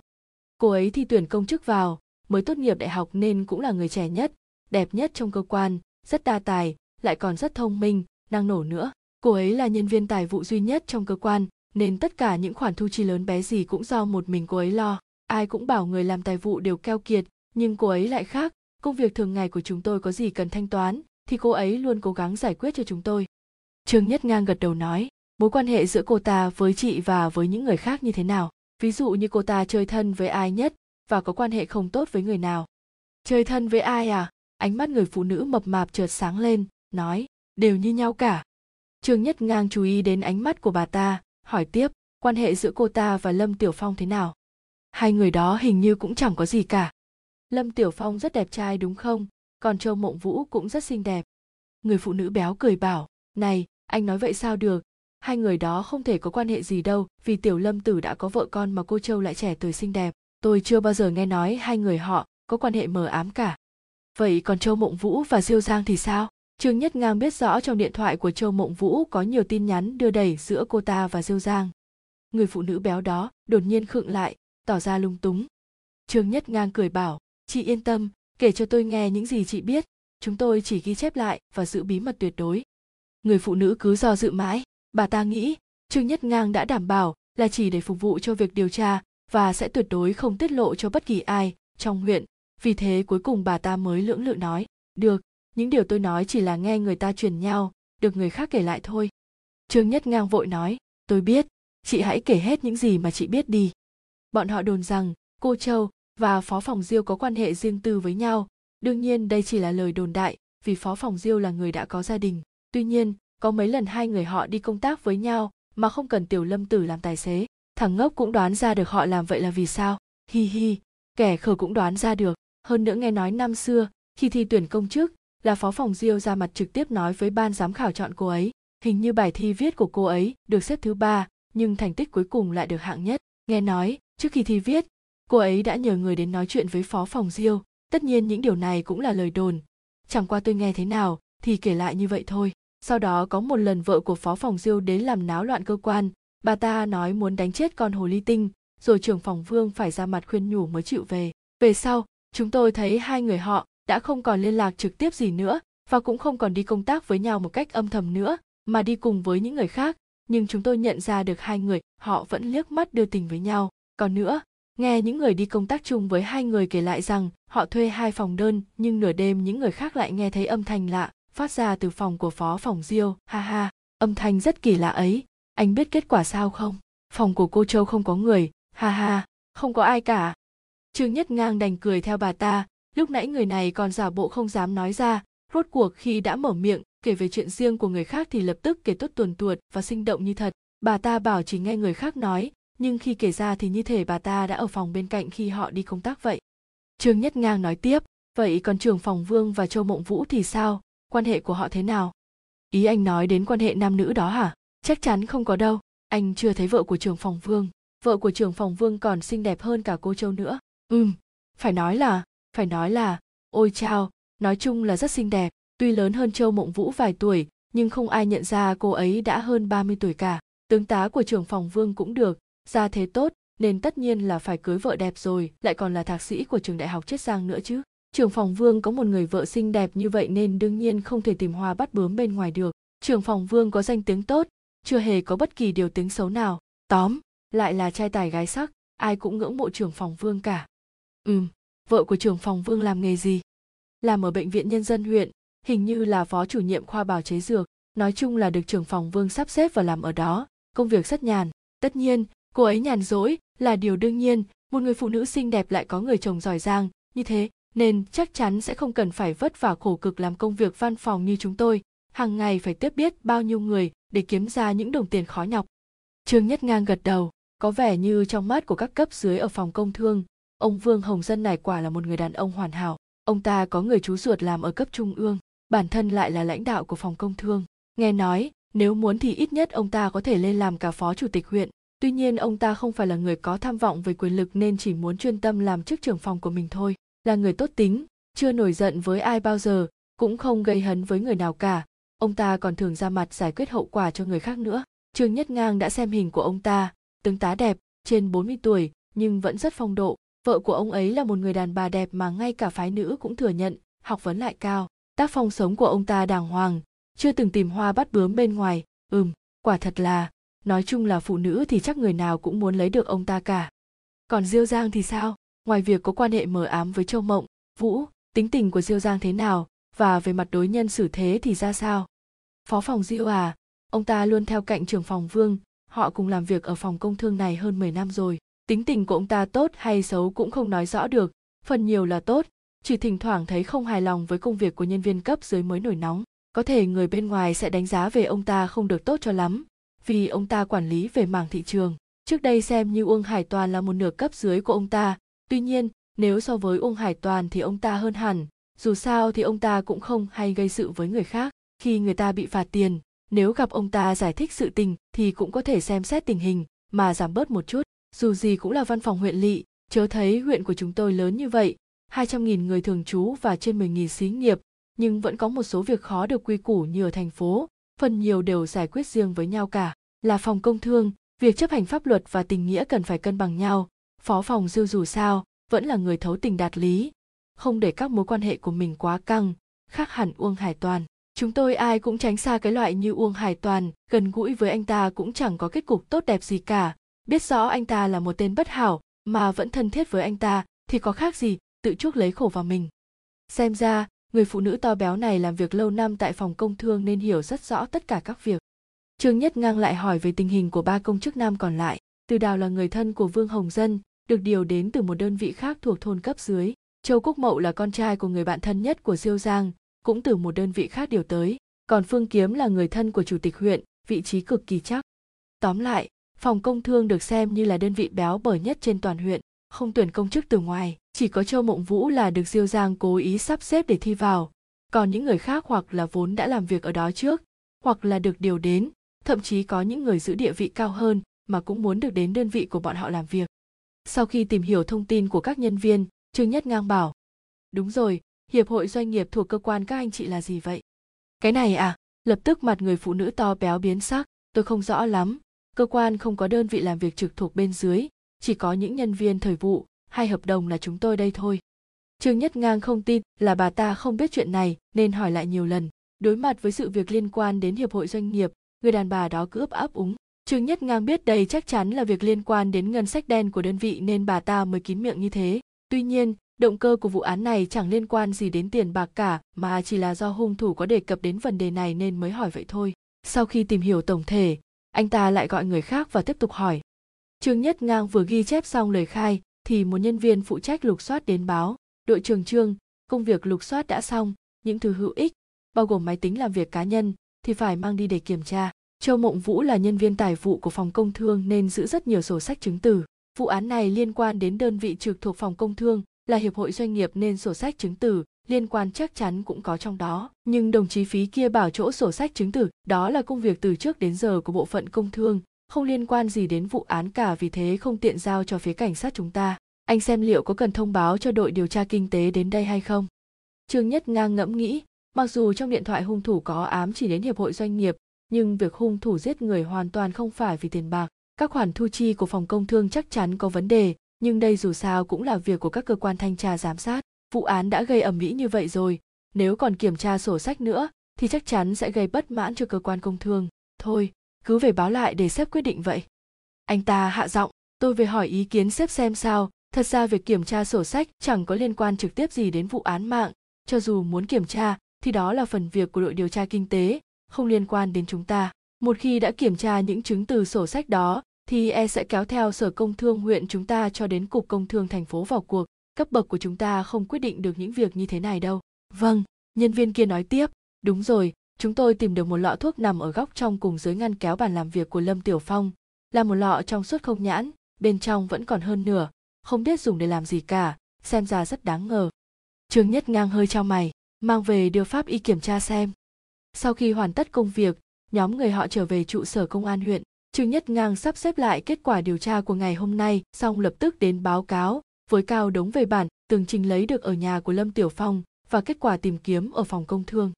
Nghe xong tường thuật khái quát, cao đống cầm lấy những bản ghi chép có đề cập đến lâm tiểu phong đọc lại một lần nữa, và kết quả là nỗi nghi ngờ trong lòng ông ta không những không giảm xuống, mà còn tăng lên nhiều hơn. Theo thông tin tìm hiểu được từ tô xuân y cho thấy hành vi cử chỉ của lâm tiểu phong trước khi xảy ra vụ án giường như càng phù hợp với suy đoán, hắn ta là hung thủ. Kể từ tháng 10 trở đi tâm trạng của hắn trở nên bất ổn đặc biệt là trước khi xảy ra vụ án, thì đặc điểm này càng rõ ràng hơn, nhất là đêm trước khi vụ án xảy ra, hắn đã về nhà rất muộn mà không nói cho vợ biết lý do. Tuy nhiên, theo như lời của vợ hắn cũng như qua miêu tả của những đồng nghiệp ở cơ quan, lâm tiểu phong lại là người sống nội tâm, thậm chí còn hơi nhút nhát, luôn tỏ ra là một mẫu người tốt bụng. Những người có tính cách như vậy liệu có gây nên chuyện gì cực đoan hay không đây? Hoặc hỏi ngược lại, người như thế nào thì mới trở thành phạm tội cực đoan nhất? Tính cách thể hiện trong mắt những người xung quanh và việc trở thành tội phạm cực đoan có mối tương quan tỷ lệ thế nào? Cao đống tạm thời chưa nghĩ ra. Ông tốt nghiệp khoa tâm lý của trường đại học chiết giang. Sau khi theo nghề cảnh sát, ông đã vào học viện công an để học nâng cao, nghiên cứu một cách có hệ thống tâm lý học tội phạm. Nhưng với con người có tính cách như lâm tiểu phong liệu có thể trở thành tên tội phạm cực đoan hay không, thì ông vẫn không chắc chắn được. Ông còn nhớ trong bài phát biểu trước đây của từ sách anh ta bày tỏ thái độ coi thường các phương pháp nghiên cứu tâm lý tội phạm truyền thống. Anh ta còn sử dụng rất nhiều số liệu thực tiễn để bác bỏ tính thực dụng của cái gọi là tâm lý học tội phạm. Đồng thời, từ góc độ logic, anh ta cũng đã chứng minh tâm lý học tội phạm hoàn toàn chỉ là ăn may, chẳng có chút giá trị thực tiễn nào cả. Những người học tâm lý học tội phạm luôn lấy các vụ án thành công để minh họa cho sự lợi hại của việc phân tích tâm lý, mà hoàn toàn không để ý đến những trường hợp do phân tích sai lầm đầy vụ án và bế tắc các tác phẩm văn học cũng thường có xu hướng cường điệu chức năng của tâm lý học tội phạm, cao đống mỉm cười. Tất nhiên, từ sách mãi mãi sẽ chỉ tin vào logic toán học của mình, luôn chuyển thông tin thành điều kiện lượng hóa trong toán học, đồng thời chỉ áp dụng các phương pháp suy luận dựa trên các mệnh đề cho trước mà không hề có sự suy đoán mang tính chủ quan nào. Trong một vụ án, thì đây là hai cách phá án hoàn toàn khác nhau, để tìm ra hung thủ. Một cách là giả định kẻ nào đó là hung thủ, sau đó tìm bằng chứng chứng minh hắn là hung thủ, hoặc loại trừ khả năng hắn là hung thủ còn cách kia loại bỏ hoàn toàn việc suy đoán, chỉ áp dụng tư duy logic và những điều kiện đã biết được để suy ra hung thủ. Vậy phương pháp nào mới là khoa học nhất? Nếu chỉ đơn thuần từ góc độ lý luận thì cao đống tin rằng phương pháp của từ sách là chính xác nhất, bởi nó không cần bất kỳ sự suy đoán chủ quan nào cả mà trực tiếp dựa vào những điều kiện đã biết để tiến hành suy luận theo hướng duy nhất có thể, do đó kết quả chắc chắn là chính xác và duy nhất. Mà việc giả định trước ai là hung thủ sau đó tìm bằng chứng để chứng minh hoặc loại bỏ từ bước đầu tiên, suy đoán đã mang cái nhìn chủ quan rồi. Tuy nhiên trong thực tế dường như rất khó dựa theo cách của từ sách để tiến hành điều tra. Trong một vụ án, giả dụ có được 1.000 thông tin, nhưng trong số đó chỉ có 10 thông tin là chính xác và có liên quan đến vụ án, thì cảnh sát phải làm thế nào để tách hoàn toàn 10 thông tin này ra? Khi các điều kiện đã biết trong tay bị hạn chế, thì dường như chỉ có thể giả định trước hung thủ là ai, rồi mới đối chiếu từng thông tin một trong số 1.000 thông tin đó để phân loại chúng ra. Tuy nhiên vấn đề chính là ở đây, sau khi giả định người nào đó là hung thủ nhân viên điều tra sẽ vô thức áp đặt lên hắn những manh mối bất lợi mà xem nhẹ những manh mối đôi khi thực sự có giá trị khác. Có điều nói qua cũng phải nói lại việc này là bất đắc dĩ môn toán học nghề cũ của từ sách chẳng phải cũng như vậy sao? Phần lớn các định lý trong toán học đều là có người đưa ra giả thiết rồi có người chứng minh thêm chứ hầu như không có định lý nào được chứng minh theo hướng ngược lại cả. Cao đống nhướng mày rồi lắc đầu một số suy nghĩ của từ sách rất hay nhưng dù sao anh ta vẫn không phải là nhân viên điều tra nên không có kinh nghiệm thực tiễn. Như trong vụ án này, đến giờ từ sách cũng chưa mang lại sự giúp đỡ nào nhiều. Xem ra mình quá để cao từ sách rồi. Suy nghĩ của cao đống trở về với thực tại. Xem xong các bản ghi chép, bây giờ ông cũng nghiêng về phe xem lâm tiểu phong là hung thủ. Điều ông không hiểu được chính là động cơ của lâm tiểu phong. Rõ ràng là cảnh sát rất dễ nghi ngờ hắn là hung thủ thì vì cớ gì hắn phải làm chiếc xe bốc hơi trên đường cao tốc như thế chứ? Trầm ngâm giây lát, ông rút thuốc ra đưa cho trương nhất ngang và tự châm thuốc cho mình một điếu. Sau đó nói, hình như động cơ vẫn chưa được vững chắc cho lắm. Vợ hắn nói rằng, tiệm sửa xe bị đóng cửa là do làm ăn không được thuận lợi, chứ không phải do việc thu phí tùy tiện của phòng công thương. Ai mà biết được, người có tính cách hướng nội sẽ không nói ra những suy nghĩ tận, sâu, trong lòng cho người khác biết đâu, cho dù có là người đầu gối tay ấp với hắn cũng vậy. Vợ hắn không cho là vì việc thu phí tùy tiện của phòng công thương, nhưng bản thân hắn lại nghĩ khác thì sao? Ừm, nói thế cũng đúng nhưng sau khi hắn vào làm ở phòng công thương cũng không có biểu hiện thù hằn với người nào cả. Điều này rất khó nói. Ví dụ trong lòng tôi rất ghét một người, nhưng chúng ta sống trên đời, nhiều lúc cũng không thể cứ thể hiện ra bên ngoài, mà ngược lại phải cho người khác thấy rằng, mình không hề ghét họ một chút nào, thậm chí còn phải khen ngợi, nịnh nọt người đó. À nhưng mà sếp này, tôi không phải nói sếp đâu nhé. Tôi chỉ nêu ra ví dụ thế thôi. Bản thân hắn rất căm thù người của phòng công thương, kết quả sau khi hắn vào làm ở đó mọi người thấy hắn là kẻ dễ bắt nạt nên ra sức chèn ép. Việc nhỏ, việc lớn lúc nào cũng sai hắn cả nên thụ oán ngày một chồng chất trong lòng. Sau đó lại bị châu mộng vũ dùng đoạn băng để uy hiếp tạo thành giọt nước tràn ly. Xếp xem, từ tháng 10 năm ngoái tâm tính hắn đã bất thường. Thời điểm ấy mới qua vụ án đầu độc không bao lâu. Có lẽ lúc đó hắn ta biết trong tay châu mộng vũ có bằng chứng thép về hành vi phạm tội của mình, nên đã bắt đầu nghĩ cách làm thế nào để giải quyết. Nhưng châu mộng vũ dùng đoạn băng để uy hiếp hắn ta làm gì chứ? Người thì đã chết rồi, cái gọi là động cơ phạm tội chỉ có thể chờ bắt được lâm tiểu phong mới biết được. Dù sao, bất kể là phá án hay xét xử, thì động cơ phạm tội cũng không quan trọng, mà điều quan trọng là có bằng chứng chứng minh do hắn gây ra là được. Bây giờ hắn phù hợp với mọi điều kiện, chỉ cần bắt được hắn thì tin chắc thẩm vấn một cái là sẽ khai ra cả thôi. Cao đống rít một hơi thuốc thật sâu rồi nhà khói ra. Bây giờ để bắt được lâm tiểu phong cũng là một việc khó chúng ta đã theo dõi nhà hắn nhiều ngày rồi mà vẫn chưa thấy hắn có liên lạc với người nhà.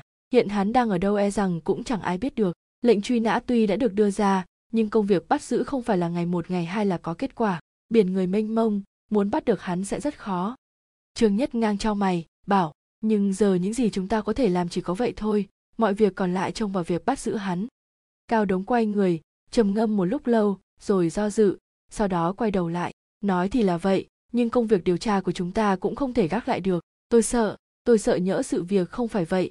Dù gì hiện giờ vẫn còn rất nhiều điều chúng ta chưa điều tra được rõ ràng. Đúng rồi, hiệp hội doanh nghiệp kia rốt cuộc là sao? Cho đến giờ, động cơ phạm tội của hắn, ừm, tôi vẫn thấy rất nghi ngờ. Về chuyện hiệp hội doanh nghiệp này nói chung là đề cập đến ngân sách đen của đơn vị họ, nên những người chúng tôi hỏi đều không ai dám kể chi tiết. Đại khái thì hiệp hội doanh nghiệp này chỉ là tên người ta gọi với nhau mà thôi thực ra đó là một công ty phụ trách việc cấp chứng nhận, kiểm tra hàng năm và kiểm tra ngẫu nhiên tất cả các cửa hàng, xí nghiệp trong huyện. Ngoài ra, nếu bị phạt tiền thì có thể thông qua công ty này để giải quyết. Hơn nữa, hiệp hội còn đặt ra định chế gì đó cho một số doanh nghiệp. Tóm lại, đó là một phương thức để bọn họ kiếm thêm thu nhập. Nghe nói cái công ty đó ban đầu được xây dựng trên danh nghĩa cá nhân của vương hồng dân, nhưng sau khi ông ta kết hôn chưa được bao lâu thì công ty đã được sang tên cho vợ. Cô này hoàn toàn không tham gia vào các hoạt động kinh doanh mà chỉ đứng tên thôi mấy người người phòng công thương là nhân viên quản lý trực tiếp của công ty, rất nhiều nhân viên hợp đồng làm thuê cho công ty này. Nếu muốn biết tình hình hoạt động thực tế của công ty, thì cần phải kiểm tra sổ sách, xếp xem có cần điều tra sổ sách chứng từ của phòng công thương hay không. Cao đống vừa nghĩ một chút đã lập tức lắc đầu bảo, không cần, nếu kiểm tra thì đó là việc của đội điều tra kinh tế, không liên quan đến chúng ta. Và lại đây, không phải là vụ án kinh tế, nên đội điều tra kinh tế cũng không có quyền tham gia. Đơn vị có quyền đó chính là ủy ban kiểm tra kỷ luật tuy nhiên, họ chắc chắn sẽ không nhúng tay vào đâu, vì nếu kiểm tra sổ sách thì tất nhiên sẽ đụng chạm đến rất nhiều đơn vị và cá nhân. Một khi đã không liên quan đến vụ án, thì chúng ta cũng không nên quan tâm mà làm gì, tránh tình trạng gây thù hằn lẫn nhau trong nội bộ chỉ vì một việc không liên quan. Tôi không cần biết phòng công thương kiếm được bao nhiêu tiền mà tôi chỉ muốn biết bình thường khi họ thu tiền có xảy ra tình trạng thu nặng tay quá, có khiến cho lâm tiểu phong nổi điên vì chuyện đó hay không thôi. Tất cả những gì tôi cần là hiểu rõ hơn động cơ phạm tội của hắn, cậu hiểu chứ? Hiểu rồi ạ. Ngày mai tôi sẽ tìm hiểu tình hình của hiệp hội doanh nghiệp thông qua các nguồn thông tin khác. Cao đống gật đầu hài lòng. Công việc điều tra của cậu không thể gián đoạn được. Những gì tôi dặn cậu làm cứ tiếp tục. Nếu lâm tiểu phong là hung thủ, tất nhiên là tốt nhất. Nhưng nếu không phải hắn, hoặc còn có đồng bọn nữa, thì công việc điều tra sau này cũng không bị rơi vào thế bị động. Tôi cần phải biết cặn kẽ tình hình của những người ở phòng công thương đó. Những thông tin cậu có vẫn chưa đầy đủ. Muốn tìm hiểu một người phải thực hiện từ nhiều phương diện nhiều nguồn và từ nhiều góc độ khác nhau để tìm được chân tướng. Buổi tối pháp y trần đến tìm cao đống và bảo sếp tôi đã xét nghiệm lọ thuốc tìm được trong ngăn kéo bàn làm việc của lâm tiểu phong rồi. Nó là loại thuốc mê tương đối phổ biến. Thành phần có gì? Thành phần chủ yếu là thuốc an thần ngoài ra còn có các chất gây ảo giác. Nếu dùng với liều vừa đủ thì khoảng 15 đến 30 phút sau sẽ thấy rất buồn ngủ, dễ dàng chìm vào trạng thái ngủ sâu. Ồ, có thể điều tra nguồn gốc của loại thuốc này không? E là rất khó, hiện có rất nhiều nguồn hàng lậu. Loại thuốc này tôi thấy nhiều rồi, các vụ án cướp bóc hay đánh thuốc mê cưỡng hiếp trên thành phố cũng đều thu được các loại thuốc mê tương tự như loại này. Năm ngoái, phía an ninh mạng phát hiện có người giao bán loại thuốc này trên Internet. Sau khi bắt giữ toàn bộ băng nhóm của chúng cũng thu giữ được một ít, chính là loại thuốc này. Nghe người bên an ninh mạng bảo, thuốc này có nguồn gốc từ Quảng Đông và Quảng Tây. Bây giờ chúng được bán trái phép tràn lan trên mạng lẫn các chợ đen nên không thể kiểm soát được. Một số băng nhóm tội phạm lén lút cho nó vào thức ăn của người khác. Đợi thuốc có tác dụng sẽ bắt đầu hành vi trộm cắp, cưỡng hiếp. Người bị hại lúc đó đã bị hôn mê. Có trường hợp cá biệt thì không bị hôn mê, nhưng cũng bị ảnh hưởng bởi tác dụng của thuốc nên sau đó không thể nhớ lại toàn bộ quá trình xảy ra vụ án được, khiến công việc điều tra gặp không ít khó khăn. Cao đồng mím môi, xem ra nếu không bắt được lâm tiểu phong thì khó mà điều tra được nguồn gốc của lọ thuốc này rồi đúng vậy nếu hắn mua trên mạng thì trong lịch sử máy tính chắc hẳn còn lưu lại chỉ sợ là hắn đã mua từ chợ đen nào đó, thì chúng ta hoàn toàn không có cách gì biết được. Tuy nhiên, bây giờ chúng ta càng khẳng định lâm tiểu phong chính là hung thủ bởi khi vụ án mới xảy ra, nhiều cảnh sát đều nghi ngờ hung thủ đã dùng thuốc mê mới có thể bắt cóc cả xe lẫn người như vậy. Giờ thì đã khẳng định được giả thiết này rồi. Tôi đoán có thể lâm tiểu phong đã dùng bình đựng giữ nhiệt để chứa thức uống, rồi bảo với mọi người đây là đồ uống mà chính tay hắn chuẩn bị vào sáng hôm đó, nên những người trên xe ai cũng uống.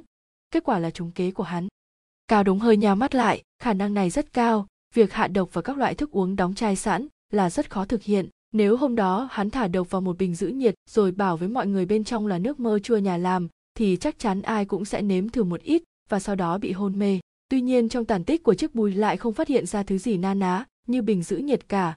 Cũng có thể nó đã bị lâm tiểu phong mang đi và vứt bỏ ở đâu đó để hủy chứng cứ. Nghĩ mà xem, hắn đã chôn trâu mộng vũ cách xa đó gần 2 km còn điện thoại thì vứt trong bụi cỏ ở một nơi xa xôi hẻo lánh khác.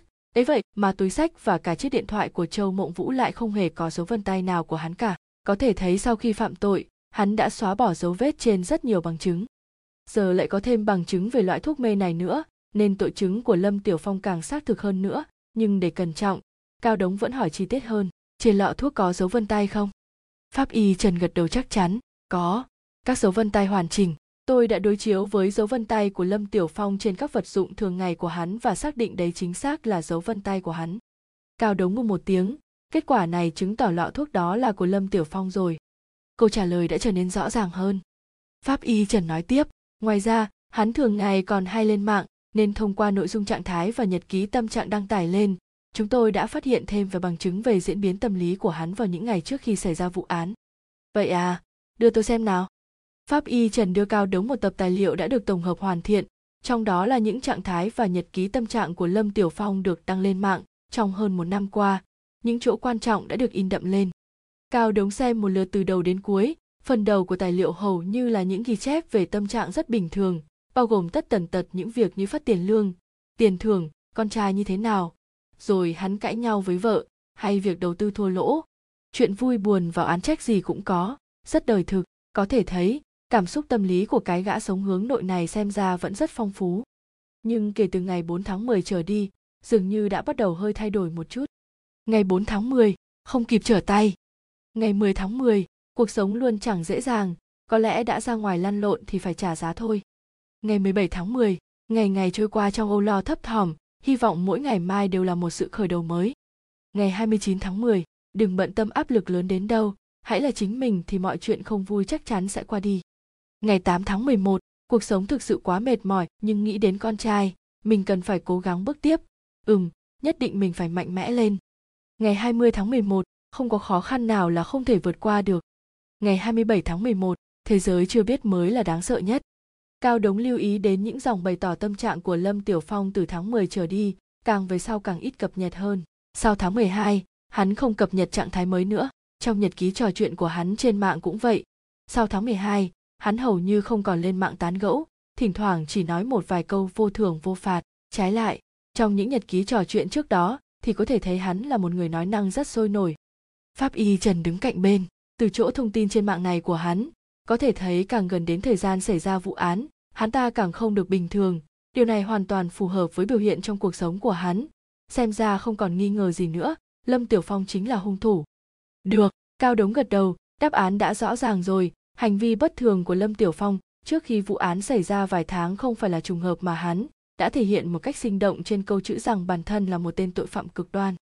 Dù không hiểu rõ động cơ trực tiếp khiến hắn gây ra một tội ác tài đình như vậy, nhưng là một cảnh sát đã từng tiếp xúc với rất nhiều loại tội phạm, Cao Đống biết được có những người đến bản thân họ cũng không biết tại sao mình lại đi vào con đường đó. Nếu có thể giải thích được, thì đó lại là một biểu hiện tâm trí bình thường, mà nếu đã vậy, thì ngay từ đầu họ đã không đi theo con đường đó rồi.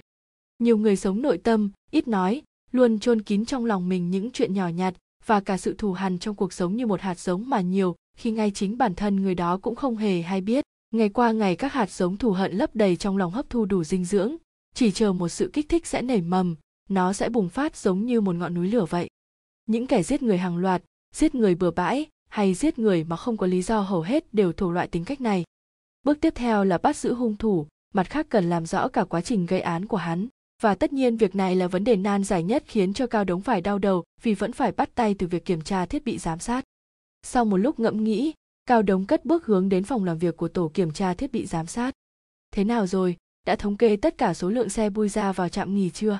Lúc Cao Đống tiến vào, ông thấy Lý Vệ Bình và đội trưởng Mã đang thảo luận với nhau. Lý Vệ Bình ngẩng đầu lên đáp, đã thống kê một lượt rồi, giờ đang tiến hành kiểm tra lại lần hai.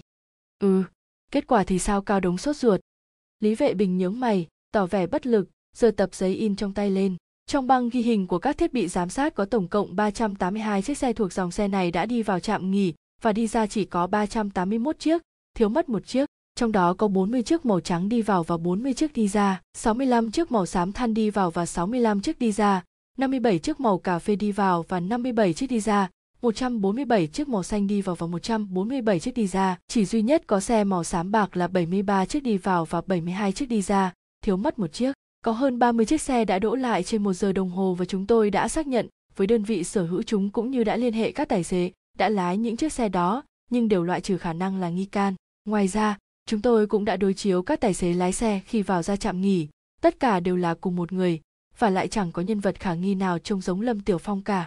Cao Đống nhíu mày, hơi chề môi, đi tới đi lui mấy vòng mới dừng lại. Kết quả này đã phủ nhận phán đoán của Từ Sách. Sau khi Từ Sách nói chiếc xe chỉ có thể ngụy trang, rồi ra ngoài một cách quang minh chính đại dưới ống kinh của các thiết bị giám sát, do đó mới cần phải thống kê tổng số xe đã qua lại. Tuy nhiên kết quả thống kê hiện tại là 382 chiếc đi vào và 381 chiếc đi ra. Biển số xe của 381 chiếc xe này đều đã được đối chiếu, tất cả là những chiếc đã đi vào, chỉ thiếu duy nhất chiếc xe của phòng công thương. Nói như vậy chiếc bui của phòng công thương hoàn toàn tránh được sự theo dõi của thiết bị giám sát mà đi thẳng ra ngoài ư. Nó không thể bay lên trời hay chui xuống đất được, khả năng được cần cầu cầu ra ngoài cũng đã được loại trừ vì phía ngoài trạm nghỉ đã được điều tra rồi. Nếu được đưa ra bởi một chiếc xe tải khác lớn hơn nó thì cũng không thể vì khu vực dành cho xe tải và xe khách trong trạm nghỉ đã được ngăn cách hẳn ra, chiếc bui làm sao có thể chạy vào khu vực bên kia để lên xe tải được chứ? Cao Đông mím môi, nhìn hai người họ rồi bảo, không thể thế được, nếu kết quả đúng như thế, vậy các anh nói xem làm thế nào mà chiếc bui đi ra được. Lý Vệ Bình nói, tôi đã thảo luận với đội trưởng Mã, chúng tôi thấy chỉ có thể là đã được đưa lên một chiếc xe tải khác để đi ra.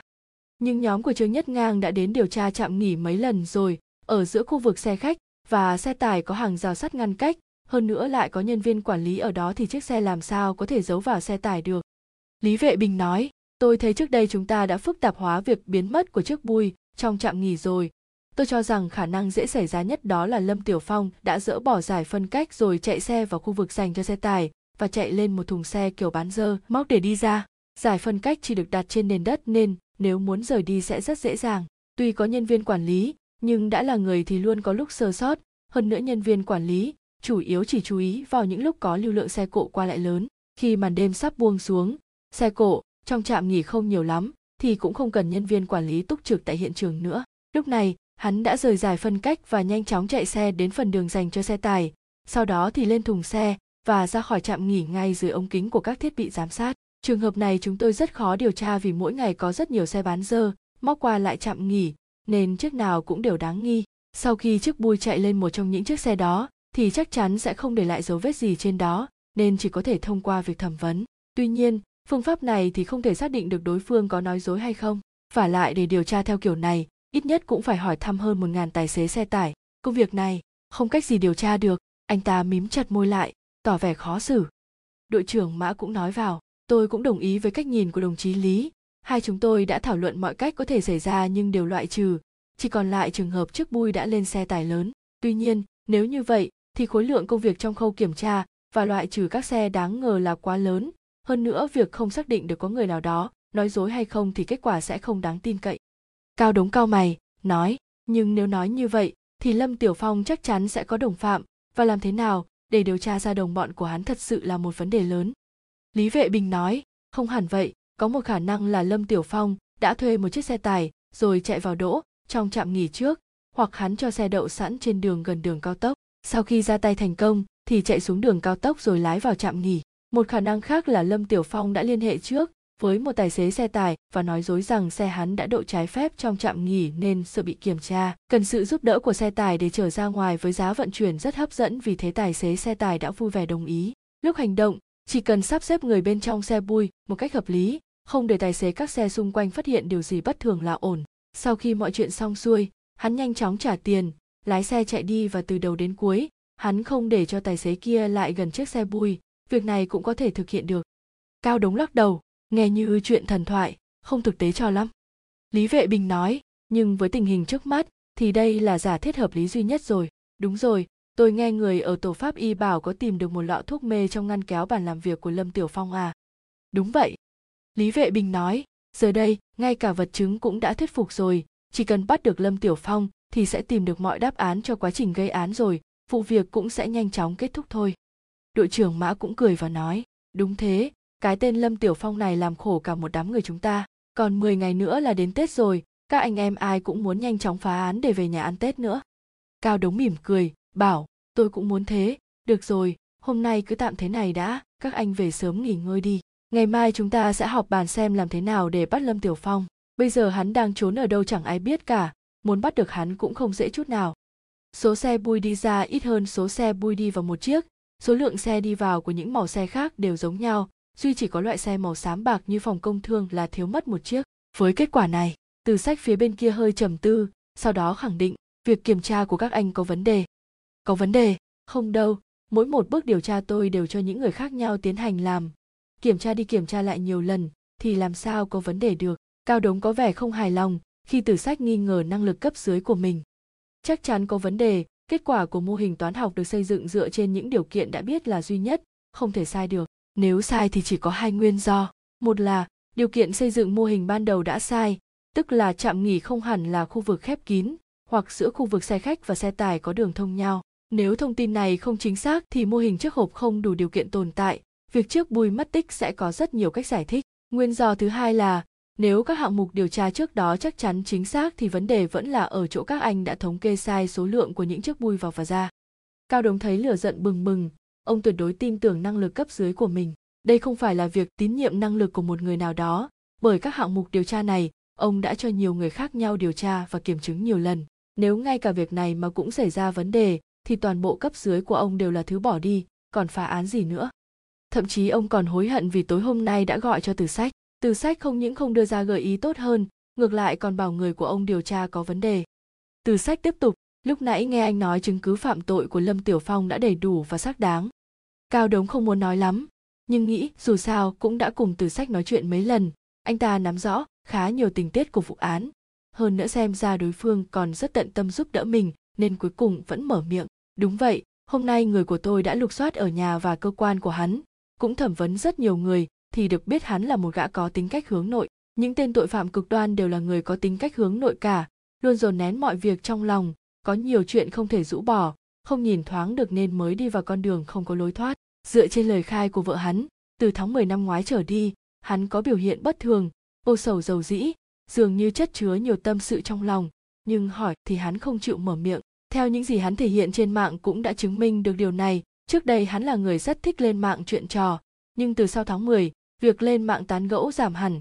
Các dòng tâm trạng của hắn cũng có thể thấy được tâm tư tình cảm ẩn chứa của hắn lúc đó. Ngoài ra tìm thấy trong ngăn kéo bàn làm việc của hắn một lọ thuốc mê, sau đó càng chắc chắn rằng hắn là kẻ bị tình nghi trong vụ án này. Thuốc mê ư? Loại dùng qua đường uống đó hả? Đúng vậy, những phần tử tội phạm thông thường sẽ cho nó vào thức uống, để dụ nạn nhân uống. Có cái đó thật ư? Tôi không rõ lắm mặc dù đã xem trên các phương tiện truyền thông, nhưng tôi luôn nghi ngờ liệu họ có phóng đại quá chăng. Cao đống giải thích, quả thật có một số tờ báo đã nói quá, thực ra thành phần chủ yếu của thuốc mê là thuốc an thần và các thành phần gây ảo giác. Nếu dùng với lượng không lớn lắm, cộng thêm ý thức kiên định, không chịu ngủ, thì chỉ bị chóng mặt chứ vẫn có thể trụ được. Cũng tương tự như các loại thuốc an thần thông thường sẽ có tác dụng phần nào với chứng mất ngủ kinh niên vậy. Vì thế, tội phạm thường sẽ lựa các địa điểm như ở quán bar hỏa thuốc này vào rượu để đưa cho nạn nhân uống. Có điều nếu dùng với liều lượng lớn thì hiệu quả rất rõ ràng. Ý chí của con người không thể chống lại tác dụng của thuốc với liều lượng cao, đặc biệt là trong các trường hợp bản thân nạn nhân không có sự đề phòng từ sách nói, tôi mới tìm được vài bài báo có liên quan trên mạng. Nạn nhân sau khi dùng thuốc, lúc tỉnh lại thì chẳng nhớ được đã xảy ra chuyện gì cả. Cao đống mỉm cười, không hẳn là hoàn toàn quên hết. Nếu trong thuốc uống vào chứa quá nhiều chất gây ảo giác thì nạn nhân sẽ bị mê muội, giống như người bị say rượu hoặc nghiện hút vậy. Sau khi dùng thuốc này sẽ lập tức có hiệu quả à? Điều này phụ thuộc vào cái lập tức của anh là bao lâu. Sau khi bị đánh thuốc mê, đầu tiên nó sẽ vào hệ thống tiêu hóa rồi, thông qua hệ tuần hoàn máu gây tác dụng lên não, quá trình này nhanh hay chậm còn phải xem liều dùng và cũng phụ thuộc vào phản ứng cơ địa của mỗi người. Nghe Fabi nói, thời gian phát huy công dụng thường từ 15 đến 30 phút. 15 phút đến nửa tiếng ư. Đột nhiên từ sách nói, đợi đã, để tôi suy nghĩ một lát. Nghĩ gì vậy cao đống không hiểu. Một lúc sau, từ sách nói, tôi nhớ lúc trước anh có nói với tôi rằng, ban đầu khi các anh phát hiện chiếc bui trong màn hình giám sát đã thấy rõ ràng là lâm tiểu phong ngồi phía trước lái xe ngồi ghế phụ lái phía bên cạnh là trưởng phòng vương hồng dân. Lúc đó mọi việc đều bình thường, chứng tỏ khi chiếc xe tiến vào trạm nghỉ hoàn toàn không có dấu hiệu của việc bị người nào đó khống chế. Đúng là như vậy. Tôi cũng còn nhớ anh cũng nói rằng khi chiếc xe tiến vào trạm nghỉ thì chưa đến 10 phút sau đã có chuyện. Cao đống sững sờ trong giây lát, đột nhiên kinh ngạc, giọng run rẩy, trong vòng 10 phút thuốc chưa thể có tác dụng được. Đúng, đây là điểm đáng ngờ. Cao đống chấn tĩnh lại có thể lâm tiểu phong đã cho 6 người kia uống nước có chứa thuốc mê từ trước. Đến sau khi đi vào trạm nghỉ, thì những người này mới bị hôn mê. Hoặc nếu lượng thuốc mê lớn, thì thời gian có tác dụng sẽ nhanh hơn, có thể là trong vòng 10 phút. Thực ra pháp y dựa vào kinh nghiệm của mình để đưa ra khoảng thời gian từ 15 đến 30 phút, chứ đó không phải là kết quả thực nghiệm chính xác. Từ sách nói, hai khả năng mà anh nói nghe qua thì có vẻ hợp lý. Tuy nhiên, nếu nghĩ kỹ một chút thì lại không thể xảy ra được. Trước hết, giả sử trước khi xe đi vào trạm nghỉ những người trên xe đã uống nước đó. Vậy lâm tiểu phong đã làm như thế nào? Hắn phải lái xe, không thể dừng lại. Giữa đường cao tốc mà bảo với mọi người trong xe là có đồ. Rót ra dùng đi được. Việc rót nước uống lúc xe chạy rất phiền phức vì sẽ bị đổ ra ngoài. Bởi thế tôi tin là bọn họ sẽ nói đợi đến trạm nghỉ rồi mới uống. Kế đến, đây cũng là điểm mấu chốt nhất.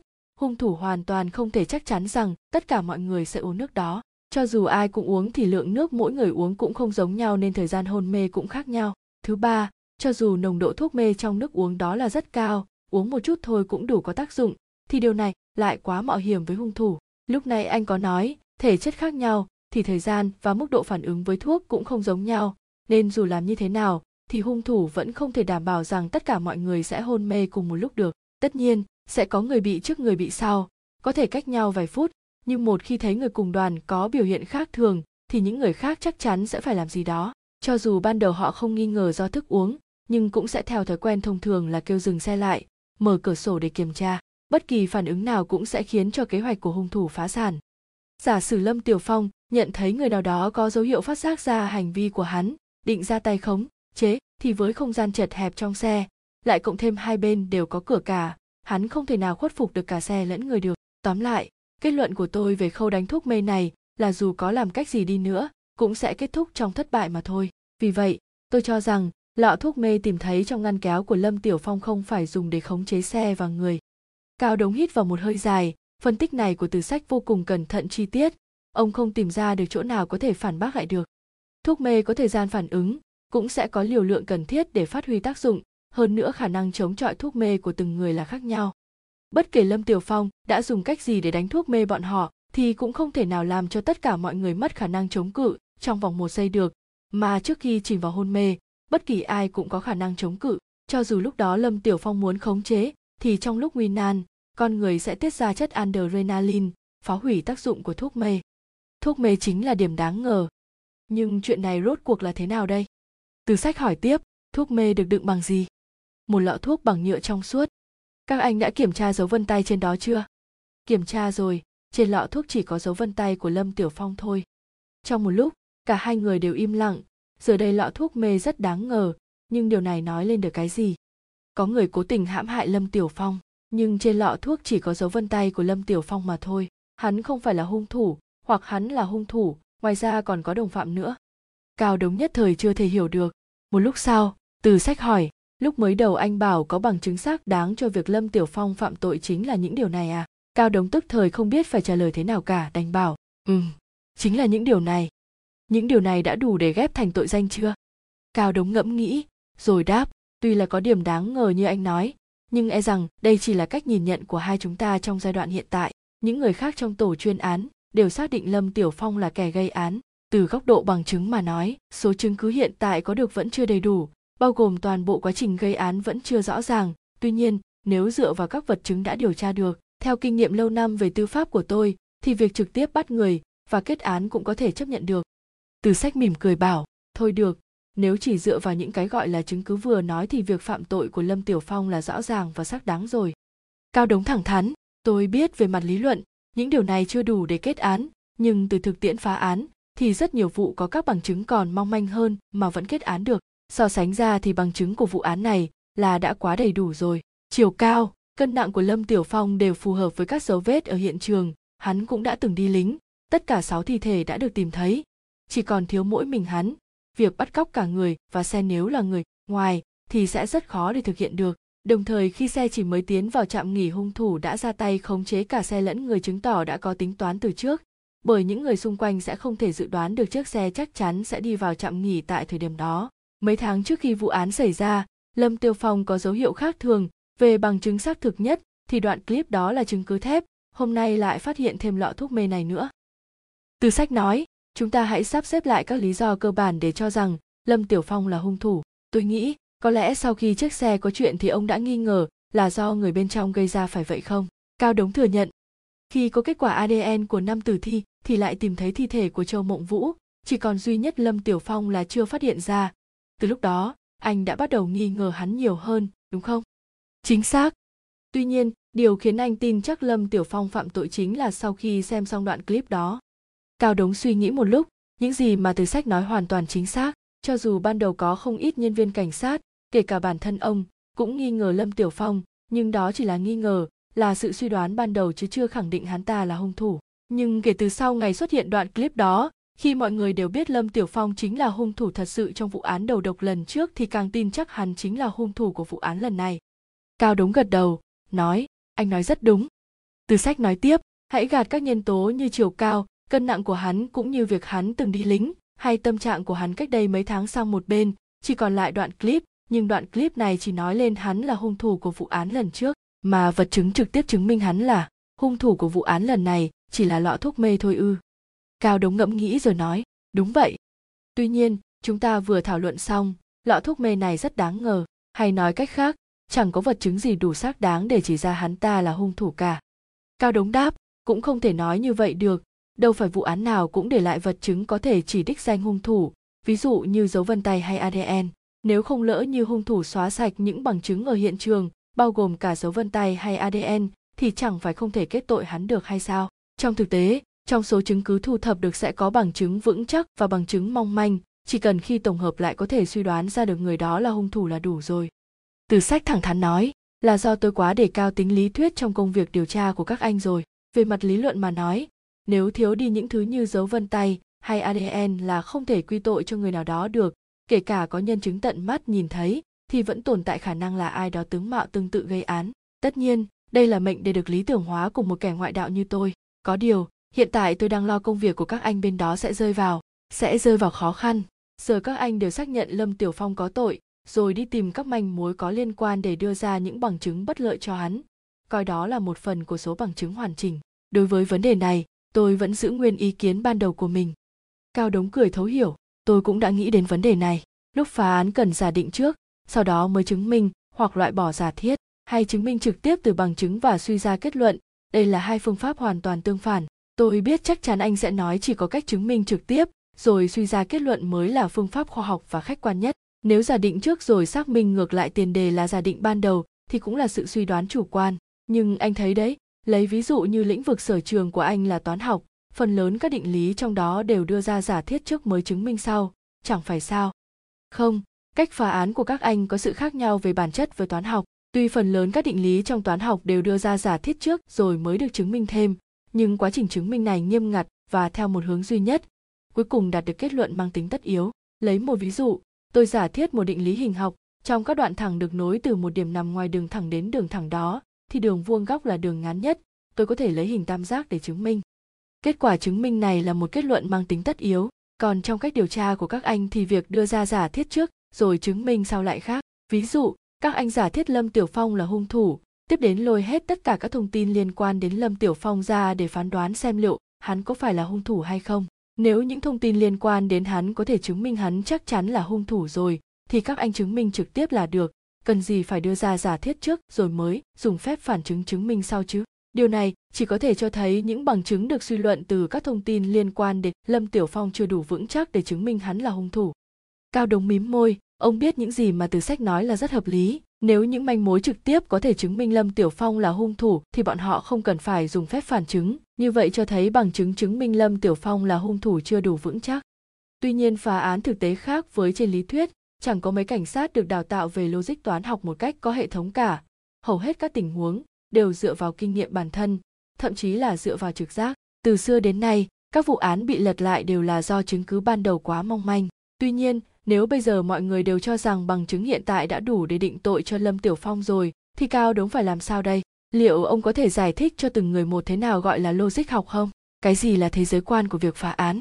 Cái gì là phương pháp luận của việc điều tra? Không thể nào! Cao đống đành trả lời, nhưng bây giờ phải làm sao đây? Nếu lâm tiểu phong không phải là hung thủ, hoặc hắn có thêm đồng bọn khác nữa, tôi thật sự cảm thấy vụ án này càng điều tra càng bế tắc. Từ sách an ủi, anh bạn, đừng nóng vội, không nên để các thông tin khác nhau gây nhiễu loạn và ảnh hưởng luồng suy nghĩ đúng đắn của mình. Tuy tôi không biết các anh nên điều tra như thế nào, nhưng đối với vụ án này, có một điểm mà tôi nhìn thấy rất rõ đó là điều cốt lõi nhất vẫn là giải thích việc mất tích của chiếc xe bui. Mọi vấn đề khác đều xuất phát từ khâu này mà ra còn lại những thứ liên quan đến lâm tiểu phong đều không quan trọng bằng. Chỉ cần làm rõ khâu này, thì các vấn đề khác như lâm tiểu phong có phải là hung thủ hay không, hoặc có đồng phạm không sẽ được giải quyết hết. Tập trung vào trọng điểm, nắm bắt điểm cốt lõi, phải kiên trì.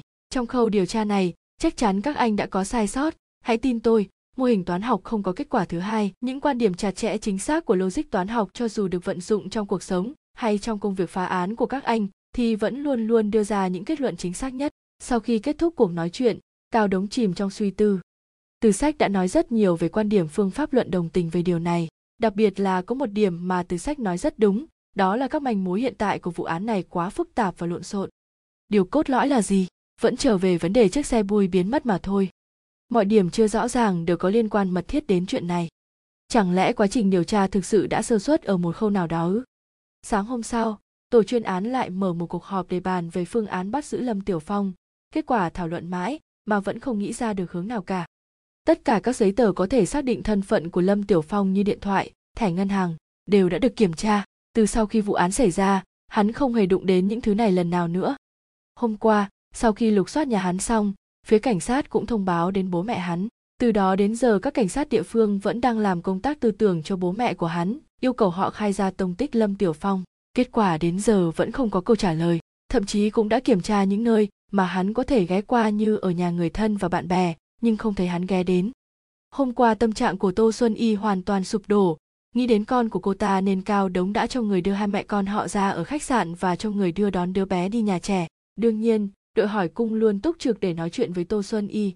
Ấy vậy mà cũng chẳng hỏi được gì cả, nhưng không phải là do cô ta cứng đầu. Đội hỏi cung đều là những tay lão luyện, phương pháp nhẹ nhàng cứng rắn gì cũng áp dụng hết rồi. Có điều họ cảm thấy có vẻ như tô xuân y thật sự không hề hay biết gì về chuyện của lâm tiểu phong cả. Ngoài ra, cao đống còn dặn dò thêm với lý vệ bình và mã đảng bột rằng có thể người thân của những nạn nhân ở phòng công thương có thể sẽ đến nhà lâm tiểu phong làm cho ra lẽ. Do đó, cần phải bảo vệ người nhà của lâm tiểu phong tuyệt đối không để xảy ra sơ suất nào. Nhiều năm qua, do tiếp xúc với rất nhiều vụ án mạng hình sự nên cao đống hiểu rất rõ, nếu hung thủ và người bị hại trong một vụ án mạng ở cùng một nơi thì sau khi hung thủ bị kết tội người nhà của nạn nhân thường muốn đến nhà hắn để tính sổ. Mấy năm trước, ở huyện kim thuộc thành phố khác có xảy ra một vụ án.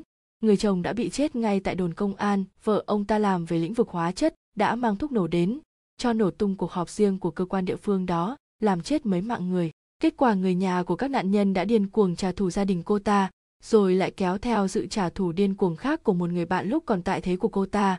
Một loạt mấy vụ thảm án giết sạch cả nhà liên tiếp nhau, ngay cả bộ công an cũng náo loạn vụ việc lần đó bị địa phương phong tỏa tin tức trong một tuần, đơn vị an ninh mạng và ban quản lý phương tiện truyền thông toàn tỉnh như ngồi trên đống lửa, phải nỗ lực vất vả trong mấy tuần liền mới có thể ngăn chặn vụ việc lan truyền ra ngoài.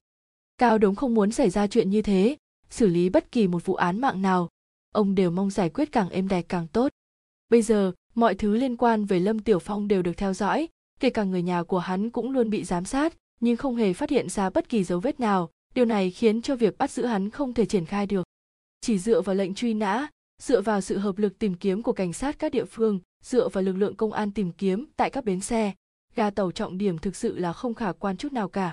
Dù gì thì lệnh truy nã cũng chỉ là một tấm hình, người thật có đi ngang qua trước mặt thì mấy ai nhận ra được chứ?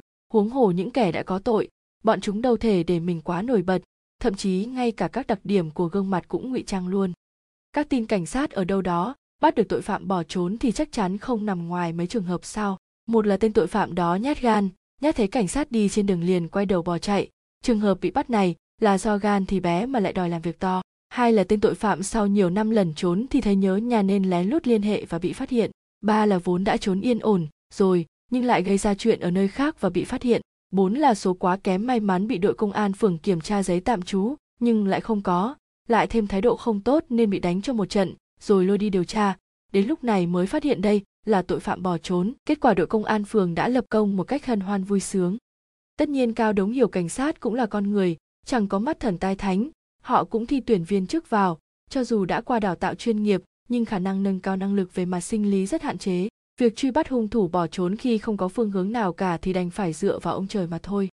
Ngoài ra, sau cuộc trò chuyện với từ sách vào tối hôm qua, ông thấy vụ án này càng có nhiều điểm nghi vấn hơn đặc biệt là vấn đề thời gian phát tác của thuốc mê, điểm sơ bộ này không thể bỏ qua được. Hôm nay trong cuộc họp, ông ta không nói ra nghi vấn này vì dù gì thì tất cả mọi người đều đang đợi để bắt giữ lâm tiểu phong. Vấn đề thuốc mê chưa đủ làm chứng cứ phạm tội thì cao đống cũng chỉ suy đoán, chứ không có bằng chứng xác thực. Lúc này mà nêu lên ý kiến trái chiều với tất cả mọi người thì sẽ ảnh hưởng đến quyết tâm phá án của họ. Lỡ sau này cao đống đoán sai hoặc không thể bắt được lâm tiểu phong, quá trình gây án mãi mãi là một bí ẩn thì ông làm sao? Mà viết báo cáo kết thúc vụ án được đây. Ông phải ăn nói sao với cấp trên, với những người trong tổ chuyên án và cả cấp dưới của mình nữa chứ? Ông phải đề phòng trước cũng như phải chừa cho mình con đường lui nữa. Bây giờ quyết định bắt giữ là do tập thể quyết định. Một nguyên tắc sống quan trọng trong môi trường công tác đó là luôn luôn thuận theo bước chân của số đông. Như vậy, cho dù có đi sai hướng, thì bạn sẽ không bao giờ bị loại ra khỏi đội hình. Ngược lại, nếu luôn muốn tách riêng một mình, cũng có thể hướng đi của bạn là đúng đắn nhưng phần lớn mọi người lại ở phe ngược lại.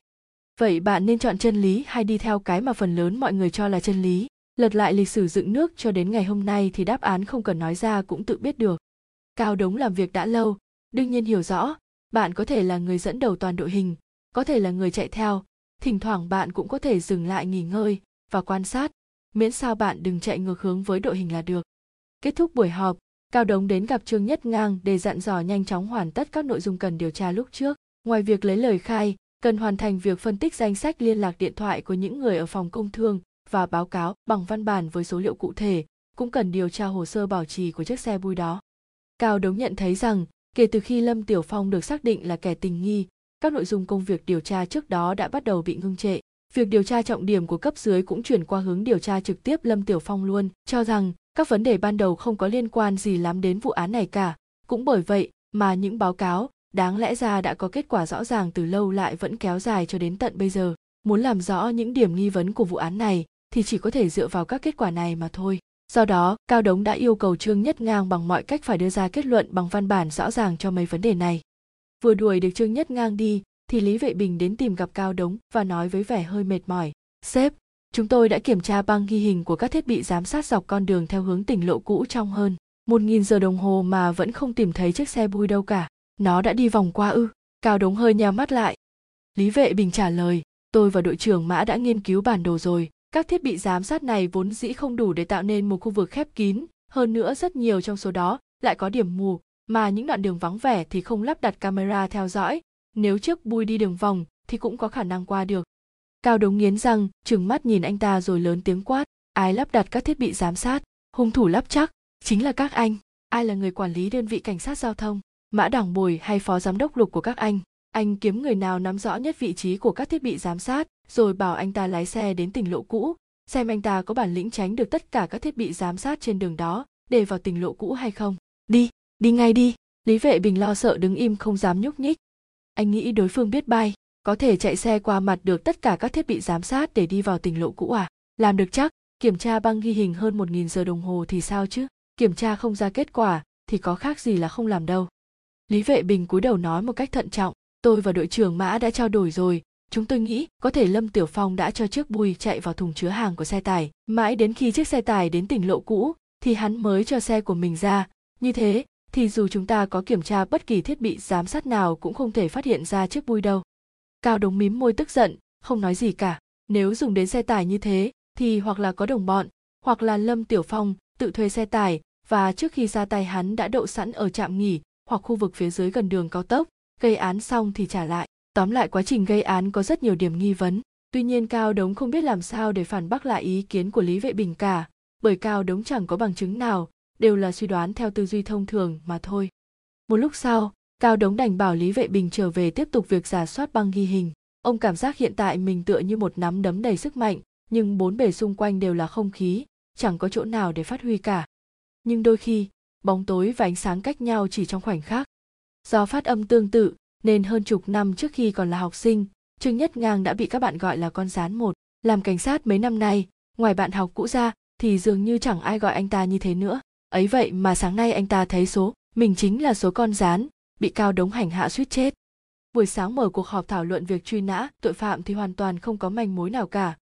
Kết quả cuối cùng của cuộc họp chỉ có thêm quyết định chung chung là mọi người phải đồng tâm hiệp lực tìm mọi cách để sớm bắt được lâm tiểu phong.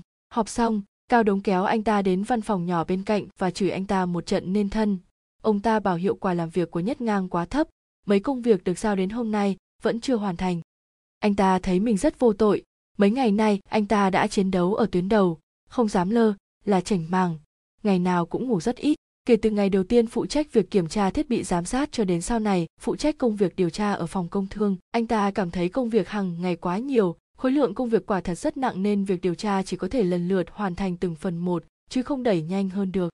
Tối qua lúc báo cáo kết quả điều tra cho cao đống, ông ấy chẳng nói gì, cũng không trách phạt anh ta chưa hoàn thành một số công việc. Ấy vậy mà mới ngủ một giấc, cao đống đã trở mặt còn nhanh hơn trở bàn tay, quay sang trách anh ta làm việc không hiệu quả. Ôi chao, đúng là làm bạn với vua như chơi với hổ. Dù sao thì mục tiêu tìm kiếm bây giờ rõ ràng là lâm tiểu phong, muốn điều tra quá trình gây án thì cũng đúng là phải tiếp tục kiểm tra thiết bị giám sát thật. Nhưng còn mối quan hệ giữa những người trong phòng công thương thì có liên quan gì đến vụ án này chứ? Đào bới cuộc sống riêng tư của những người đã chết ở phòng công thương, kể cả những chuyện quan hệ yêu đương nam nữ, như cao đống yêu cầu, thì quả thật anh ta không hiểu tại sao. Tuy nhiên lãnh đạo đã yêu cầu, thì không thể lơ là được, mặc dù trong lòng không thích nhưng cũng phải tiếp tục nghĩ cách để làm thôi. Trở về phòng làm việc, trương nhất ngang chút giận lên đầu cấp dưới của mình yêu cầu tổ phân tích số liệu ngay trong ngày hôm nay phải hoàn tất việc báo cáo bằng văn bản tình hình liên lạc qua điện thoại của tất cả những người ở phòng công thương. Ngoài ra, anh còn chia nhân viên thành nhiều nhóm, một nhóm đến phòng công thương điều tra hồ sơ bảo trì và sử dụng của chiếc bui trong thời gian gần đây. Các nhóm còn lại chia nhau hẹn những người có liên quan để lấy lời khai, tiếp tục điều tra các mối quan hệ xã hội. Còn bản thân anh ta cũng đã hẹn với vợ của vương hồng dân để lấy lời khai rồi.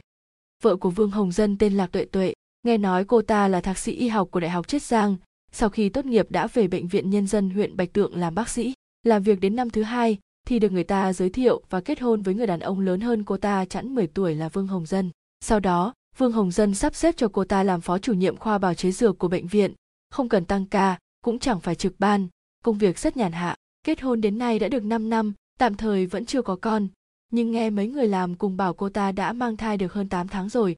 Kể từ sau ngày Vương Hồng Dân xảy ra chuyện thì cô ta cũng xin nghỉ dưỡng ở nhà luôn. Vì vậy địa điểm hẹn để lấy lời khai ngày hôm nay là nhà của Vương Hồng Dân.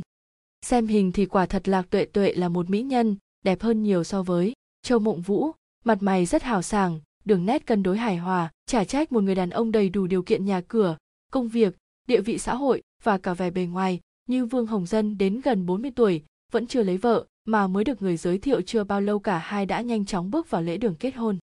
Nhưng bây giờ cô ta đang mang thai, còn Vương Hồng Dân thì đã chết, đứa bé sau này sẽ đáng thương biết bao. Trương Nhất Ngang không nén được tiếng thở dài. Nhà họ Vương là một biệt thự nằm ở khu phố cổ. Nghe nói 10 năm trước khu biệt thự này thuộc loại đắt nhất trong huyện. Bây giờ khu trung tâm mới lại là vùng ngoại ô trước đó nên ngôi biệt thự trong khu phố cổ này trở nên vô duyên lạc lõng. Nhấn chuông không bao lâu, Lạc Tuệ Tuệ đã nhanh chóng ra mở cửa với cái bụng bầu to tướng, trên mặt chẳng có chút biểu cảm, lạnh nhạt mời anh ta vào nhà. Trương Nhất Ngang nối gót theo sau cùng với một nhân viên ghi chép nữa. Sau khi vào trong nhà, Lạc Tuệ Tuệ không rót nước mời bọn họ mà chỉ nói, tôi đi lại không được tiện cho lắm, trong tủ lạnh có nước uống làm phiền các anh tự phục vụ vậy. Trương nhất ngang liền đáp không sao không sao chúng tôi chỉ đến để làm nhiệm vụ không cần uống gì đâu. Anh ta lướt nhìn căn nhà đồ đạc bên trong tuy hơi cũ kỹ nhưng có thể thấy chất liệu sử dụng đều là những thứ tốt nhất thời đó. Toàn bộ sàn gỗ cho đến nay trông vẫn không hề lỗi thời ngoài những đồ nội thất cố định ra, các đồ dùng bằng điện đều rất mới, xem ra mới được đổi trong mấy năm nay. Lúc này trong phòng chỉ có một mình lạc tuệ tuệ. Trương nhất ngang ngạc nhiên hỏi, chỉ có mình cô ở nhà thôi sao? Với tình trạng cô bây giờ chẳng phải sẽ bất tiện lắm sao? Lạc tuệ tuệ lạnh nhạt đáp, mẹ chồng đang ở quê, tâm trạng không được tốt lắm nên người nhà đang an ủi bà. Mẹ tôi cũng qua đó rồi. Lúc nãy biết các anh đến đây nên tôi đã bảo gì giúp việc ra ngoài, chưa mới về. Trương nhất ngang cắn môi đam chiêu mặc dù người đàn bà này đẹp thật nhưng tạo cho người khác một cảm giác quá lạnh lùng và khó gần.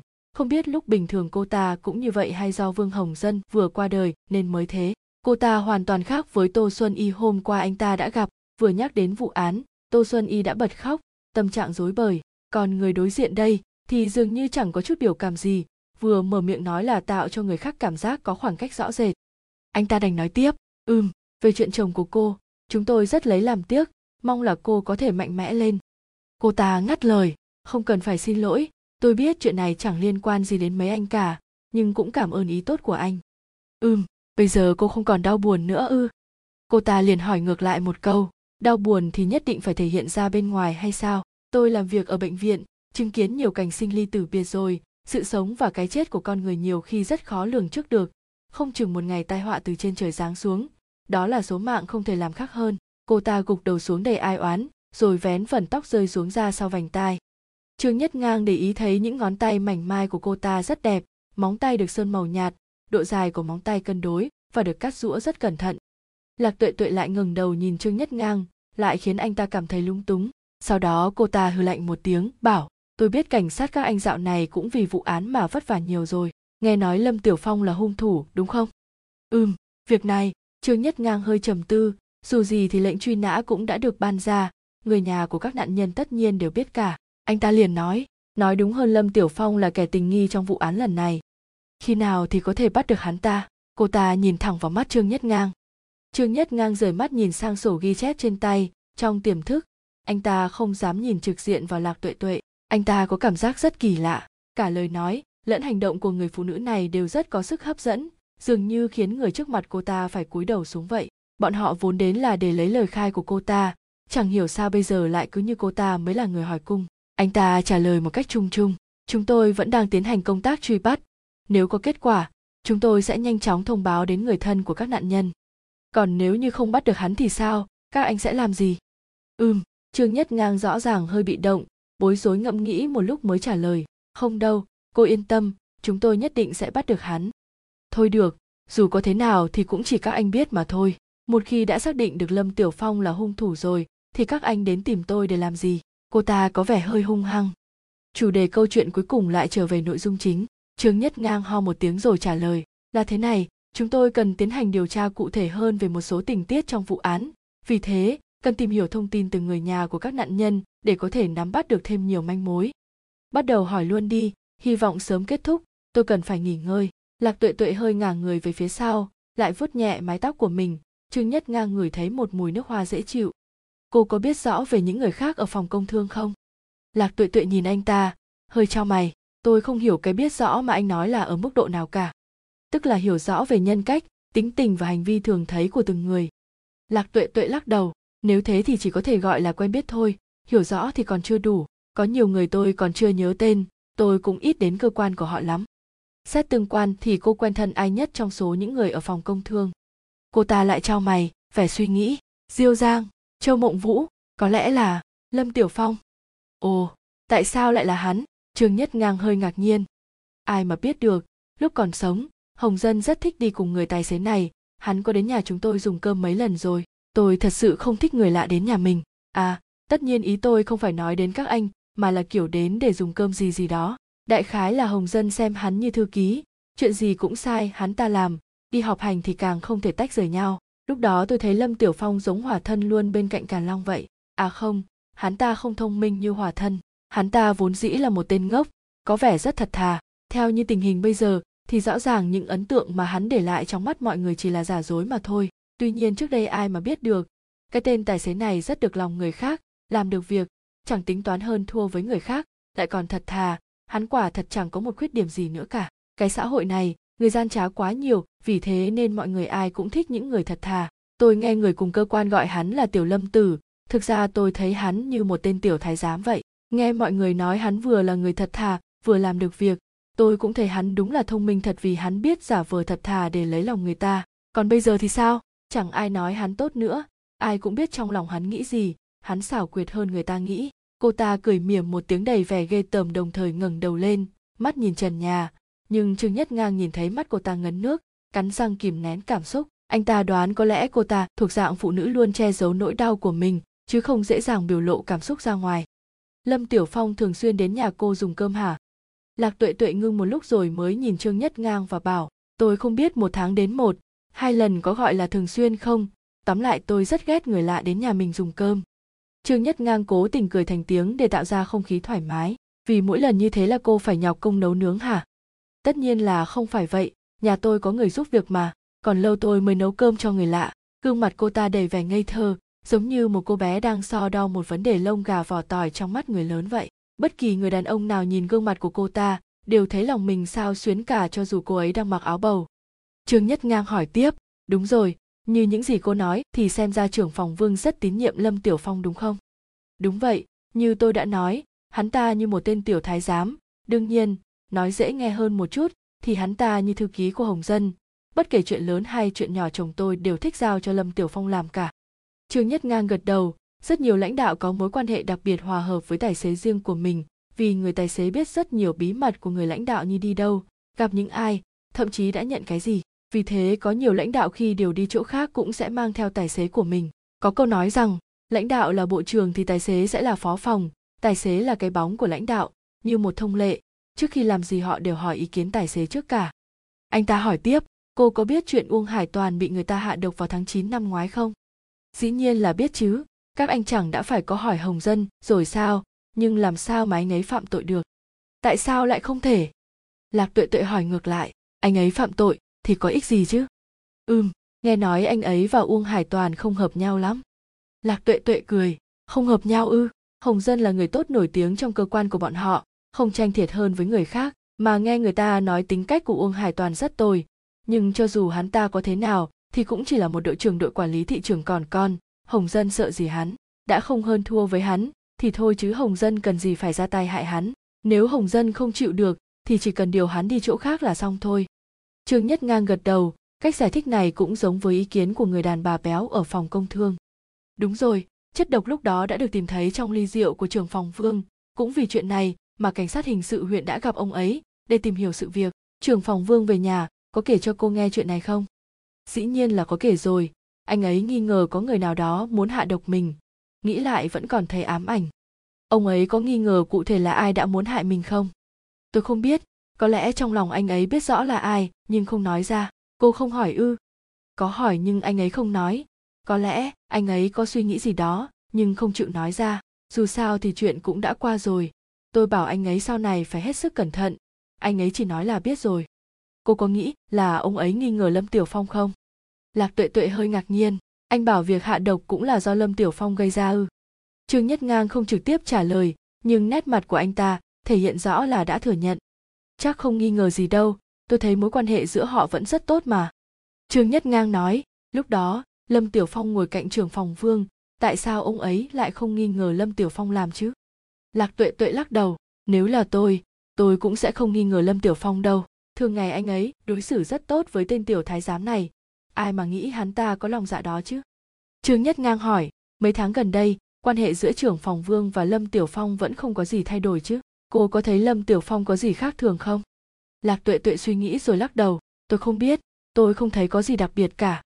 Cô có cảm thấy giữa trưởng phòng vương và lâm tiểu phong liệu có thể nảy sinh thủ oán gì dẫn đến việc lâm tiểu phong phải giết người không? Thù án ư, việc này tôi cũng không rõ lắm, hồng dân rất ít nói chuyện công việc với tôi. Lúc nào anh ấy cũng tín nhiệm lâm tiểu phong, thậm chí còn cho lâm tiểu phong mượn một số tiền rất lớn để hắn mua nhà mà không cần giấy ghi nợ. Thì tôi thật tình không hiểu tại sao lâm tiểu phong lại làm như vậy. Đợi đã, cô nói trưởng phòng vương cho lâm tiểu phong mượn một số tiền rất lớn để mua nhà ư. Trương nhất ngang bỗng nhiên thấy đầu óc lóe sáng. Đúng vậy, chuyện này chắc cũng vào năm kia rồi tiền bạc trong nhà đều do hồng dân quản lý. Tôi vốn dĩ không biết chuyện này, nhưng sau đó có một lần tôi đến ngân hàng kiểm tra sao kê, thì phát hiện có chuyển khoản một lần với số tiền lên đến cả triệu tệ. Ừm, dường như cô ta thấy mình nói hớ vì một công chức lại có trong tay nhiều tiền như vậy xem ra không được bình thường cho lắm. Vì vậy liền lấp liếm, số tiền này là thu nhập của vợ chồng tôi tích góp được. Tôi là bác sĩ nên thu nhập cũng khá, ngoài ra còn có thu nhập từ một số nguồn đầu tư nữa. Trong một lúc mà chuyển đi hơn một nửa số tiền, tôi thấy hơi kỳ lạ phụ nữ mà, họ rất nhạy cảm, họ sợ chồng mình, tiêu xài phung phí ở bên ngoài. Tôi vừa hỏi hồng dân tiền đó dùng làm gì, thì anh ấy bảo cho lâm tiểu phong mượn để mua nhà và trang trí nội thất. Tôi sợ anh ấy, sợ anh ấy lừa tôi nên mới hỏi giấy mượn tiền đâu, thì anh ấy bảo không viết giấy ghi nợ, mà chỉ đưa cho mượn trực tiếp luôn. Lúc đó tôi cũng không tin, còn đến hỏi lâm tiểu phong, hắn cũng thừa nhận có mượn tiền, về sau cũng thấy mua nhà, rồi sắm sửa đồ đạc thật. Tôi từng nghĩ với đồng lương của lâm tiểu phong thì làm gì có khả năng trả chứ? Nhưng hồng dân đã quyết định rồi. Tôi cũng không biết làm gì hơn, ai mà ngờ lâm tiểu phong lại là người như thế. Trương nhất ngang vội hỏi, nửa năm trở lại, đây trưởng phòng vương có yêu cầu lâm tiểu phong trả tiền không? Lạc tuệ tuệ lắc đầu, việc này tôi không rõ, anh ấy không bao giờ nói với tôi những chuyện liên quan đến công việc và tiền bạc thu chi. Trương nhất ngang nảy ra ý nghĩ mới, nếu vương hồng dân đòi tiền lâm tiểu phong, thì liệu có phải vì mối hận cũ bùng lên nên hắn đã ra tay giết hại vương hồng dân chăng? Dù gì thì giấy mượn tiền cũng chẳng có, nên chỉ cần giết chết thì mọi chuyện sẽ êm xuôi. Đúng, đây là động cơ phạm tội hợp lý, nhưng hà cớ gì hắn lại giết những người còn lại của phòng công thương chứ? Trương nhất ngang hỏi tiếp, nửa năm trở lại đây, trưởng phòng vương có cần tiền để dùng vào việc gì đó hay không? Lạc tuệ tuệ vẫn lắc đầu tỏ vẻ không biết gì.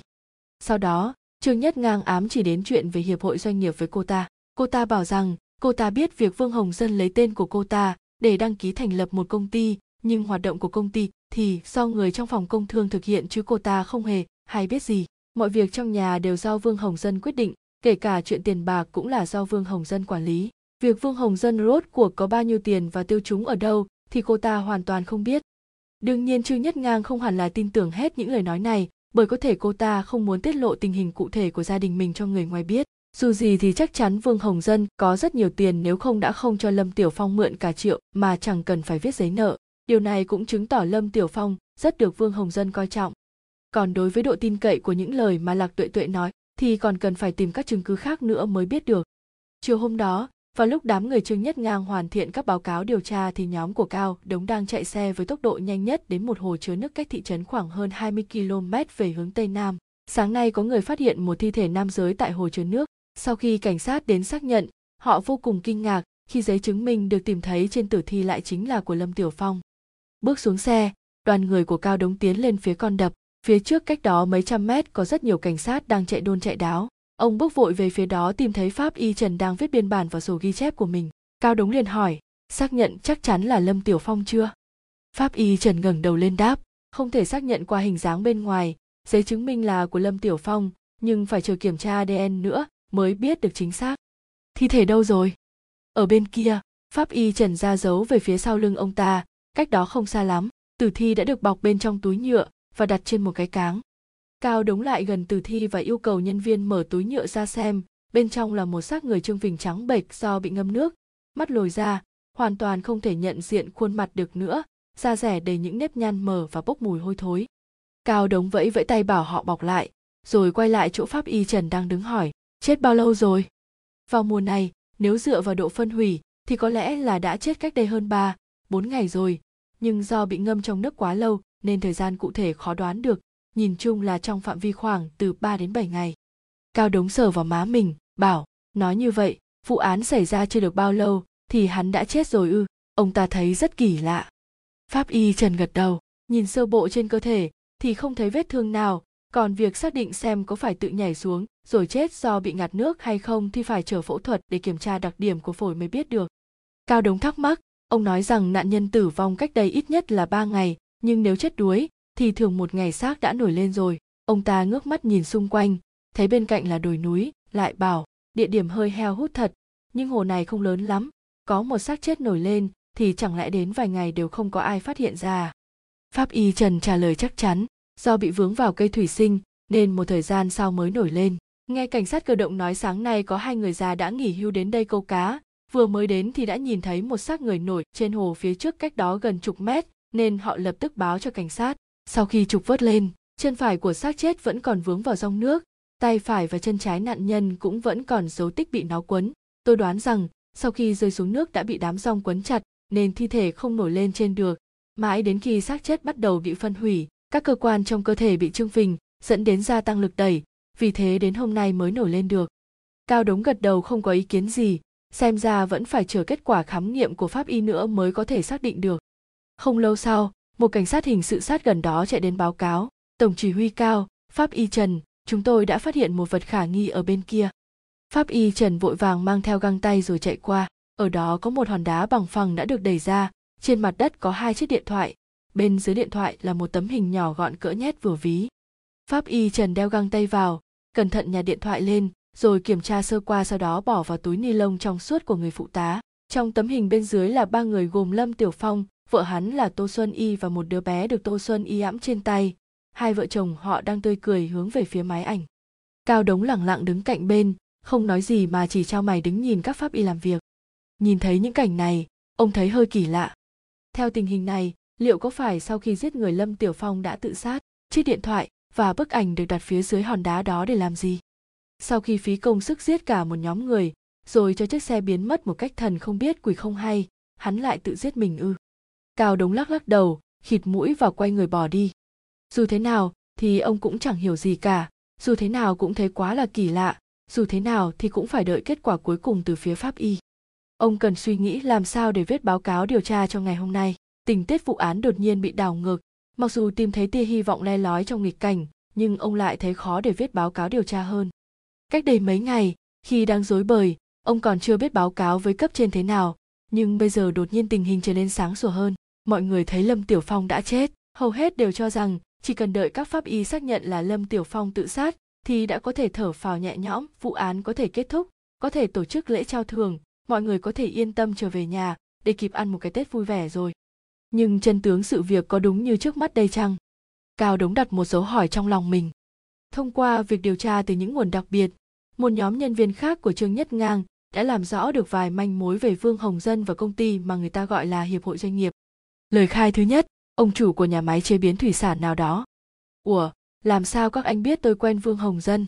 À các anh là cảnh sát nên tất nhiên là biết rồi. Chẳng phải ông ta vừa bị tai nạn giao thông hay sao? Các anh muốn điều tra ông ta à?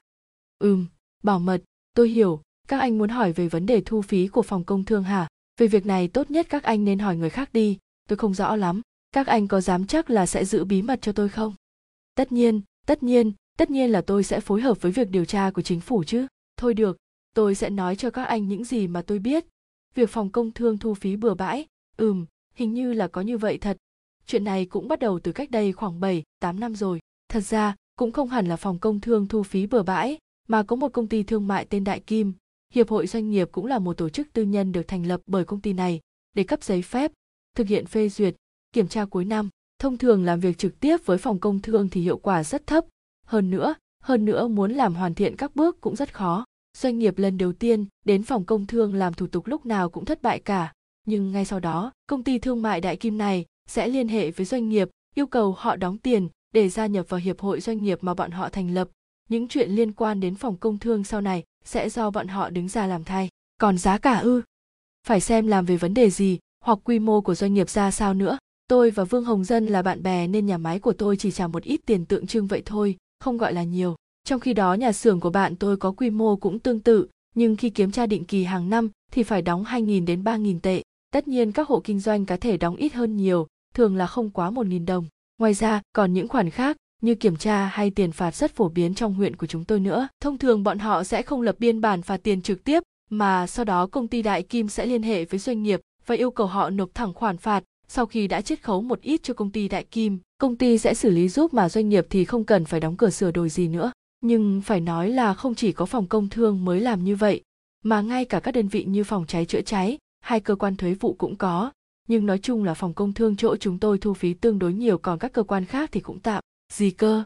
Anh bảo khiếu nại hả? Chắc cũng đã có người kiện rồi, nhưng tôi nghĩ là rất hiếm. Ừm, đồng chí cảnh sát này, chắc anh cũng biết chúng tôi chỉ làm ăn nhỏ, văn hóa không cao lắm. Trong quá trình kinh doanh chắc chắn sẽ có đôi chỗ không phù hợp với quy định. Mọi người đều muốn tiếp tục làm ăn, nên chẳng ai đi kiện cáo làm gì cả. Phải lại chúng tôi chỉ là huyện, không nguyên tắc như ở thành phố, chúng tôi có lệ làng riêng của mình. À, còn nữa, chắc các anh biết chú của Vương Hồng Dân chứ? Nếu bị kiện thi Vương Hồng Dân cũng chẳng lo lắng gì đâu. Ngoài ra, liên quan đến một số định chế bắt buộc ví dụ việc mấy năm trước, họ yêu cầu các nhà hàng phải dùng dụng cụ làm bếp của công ty Đại Kim, nếu không thì sẽ bị phòng công thương đến tận nơi thanh tra các loại giấy tờ chứng nhận. Đương nhiên chẳng ai muốn chuốc lấy phiền phức cả. À, anh muốn hỏi công ty Đại Kim một năm có thể kiếm được bao nhiêu tiền ư? Việc này tôi không rõ lắm, tôi nghĩ là vài chục triệu thậm chí có thể lên đến vài trăm triệu. Tiền của công ty Đại Kim đi đâu à? Việc này tôi càng không rõ. Nghe nói công ty Đại Kim là của một mình Vương Hồng Dân. Thành viên của công ty này chính là nhóm người trong phòng công thương và nhân viên, là các nhân viên hợp đồng của phòng, đồng thời còn có một số người được tuyển từ bên ngoài nữa. Con người của Vương Hồng Dân à, ấn tượng mà ông ta để lại cho người khác rất tốt, hì hì. Tôi không biết nói sao về việc này cả, những gì tôi biết chỉ là bấy nhiêu thôi.